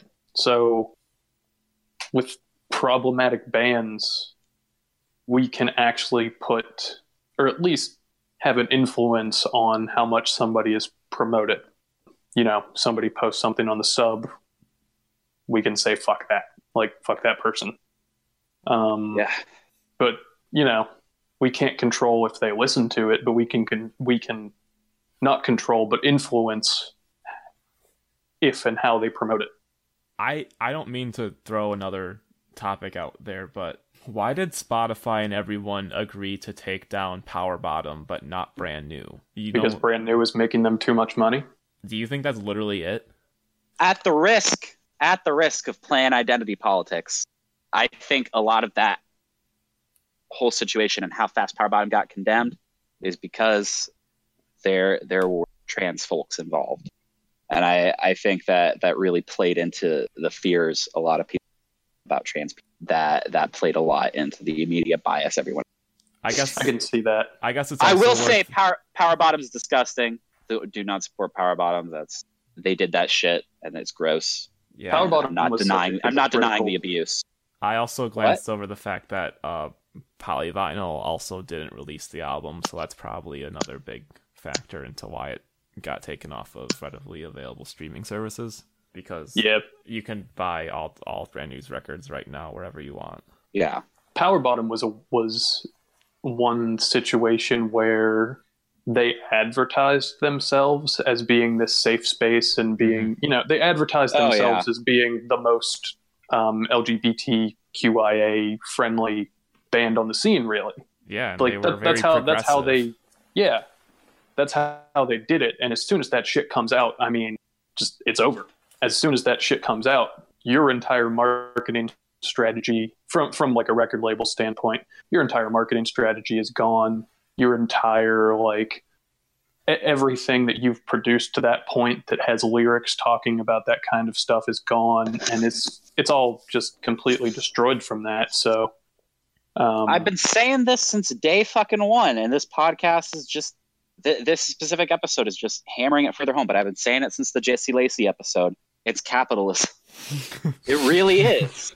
No, I'm not even saying that as like a running joke because it's not a joke. It's capitalism. It's the misogynist power structures that uphold capitalism. It's the abuse-friendly power structures that uphold capitalism. mhm. I mean, that's the that's the reason Weinstein even fucking got the chance to abuse his second, third, fourth, fifth, hundredth women or woman, like because he was making them so much money that they could just say, "Okay, whenever you do this, we're going to clean it up, but you have to pay us a million dollars." And he just kept fucking paying. It was all money. yeah. Yeah. So if you really want to stand against abusers, take direct action, throw bricks through Starbucks windows. Project Vote- Mayhem. Let's vote go. in your next vote in your next primary. Join the DSA. Put a fucking rose next to your name on Twitter. Uh, it's, it, it just all feels so fucking hopeless. It does. Yeah. Do we have anything else left in this conversation? At this point, it just feels like we're we're beating a dead horse, man. Yeah, I think we reached. I think we've reached a pretty decent. Uh, I don't want to say conclusion because there's no conclusion. No, there is But- not. We've reached a pretty reasonable stance where basically what happens in the privacy of your own uh, listening session with files that you have on a on your hard drive and fucking vinyls you have in your uh, uh, basement and or den, depending on your age. Um, I feel attacked. um, so we can't control if you listen to that shit. If you still want to have that emotional connection, you still feel that you can have that emotional connection, then we can't control what you do in complete privacy. I would say don't stream them on Spotify. Don't, you know, download. Don't pay for any downloads. Um, don't consume media that you don't already have if you don't have to. Um, you don't already have ownership, not streaming rights to. And basically, what it comes down to is promotion, and where we can influence is how much a band or a problematic person is promoted and how we react to that. Where you know that can result in anything from you know banning to the sub, getting ostracized from your friend group, that kind of shit that you have to take real responsibility for. Anything right. else? Yeah. Oh, Agreed. and fuck fuck capitalism. Oh, and uh, fuck fallen edits. Yes. Yeah. Seconded. Yeah, fuck fallen edits. We've we've got a lot of stances Retweet. Yeah. um, established. That's a good conversation. So at this point, let's go ahead and plug our social media so people can follow us between episodes. I'll start with the podcast. We are on uh, Twitter at the E Word Podcast. We're on Instagram at the E Word Podcast. We are on Gmail at the E Word Pod at gmail.com. I started a Facebook page, so if you want to somehow follow us there, you're probably not going to be able to see our shit because Mark Zuckerberg wants us to boost everything for it to be visible to what other to whatever 50 people want to follow us on Facebook because fuck capitalism, right? Fuck Right. capitalism. Yeah. Fuck capitalism. Uh, we we really need to start an anarchy podcast. Just, I, I think the A word would be perfect. But yeah, you can follow me on Instagram personally at nothing feels Gucci, and I'll throw it on to Ellie. You can uh, follow me on Twitter at you don't need maps. Uh, follow my blog on WordPress, you don't need maps.wordpress.com. Tumblr, Instagram, it's all the same username. My blog is on Facebook, uh, which I haven't really been active on, on Facebook lately, but I did finally change my Facebook name to Ellie so people can find me. And uh, it came out to my parents and all that good stuff. Recently, uh, yep, this was like in the last week. Oh, that's awesome.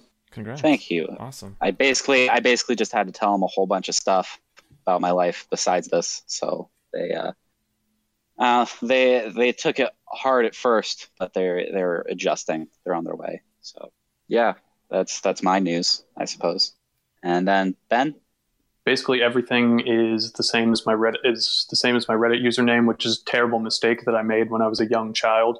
Um, so Twitter at alpaca neb, uh, Instagram alpaca neb. Um, if I ever get my shit together and record music, um, I do have a Bandcamp. It is uh, Dude Love MD. So Okay. check that out. Depending on how much I hate the music that I record, um, I may put something up at some point. Um, hopefully soon. all right, Se- send it to us. Uh, I, I'm, I can almost guarantee I will be too ashamed to do that, but I will probably do it anyway. we'll pretend to listen to it for thirty seconds and then say it ripped. Sick. all right, thank you so much for coming on the show, and thank you for uh, coming to us and wanting to have a, a substantial topic to talk about because that's what it's all about. If you're listening and you want to, if you want to discuss something like this, please get in touch with us.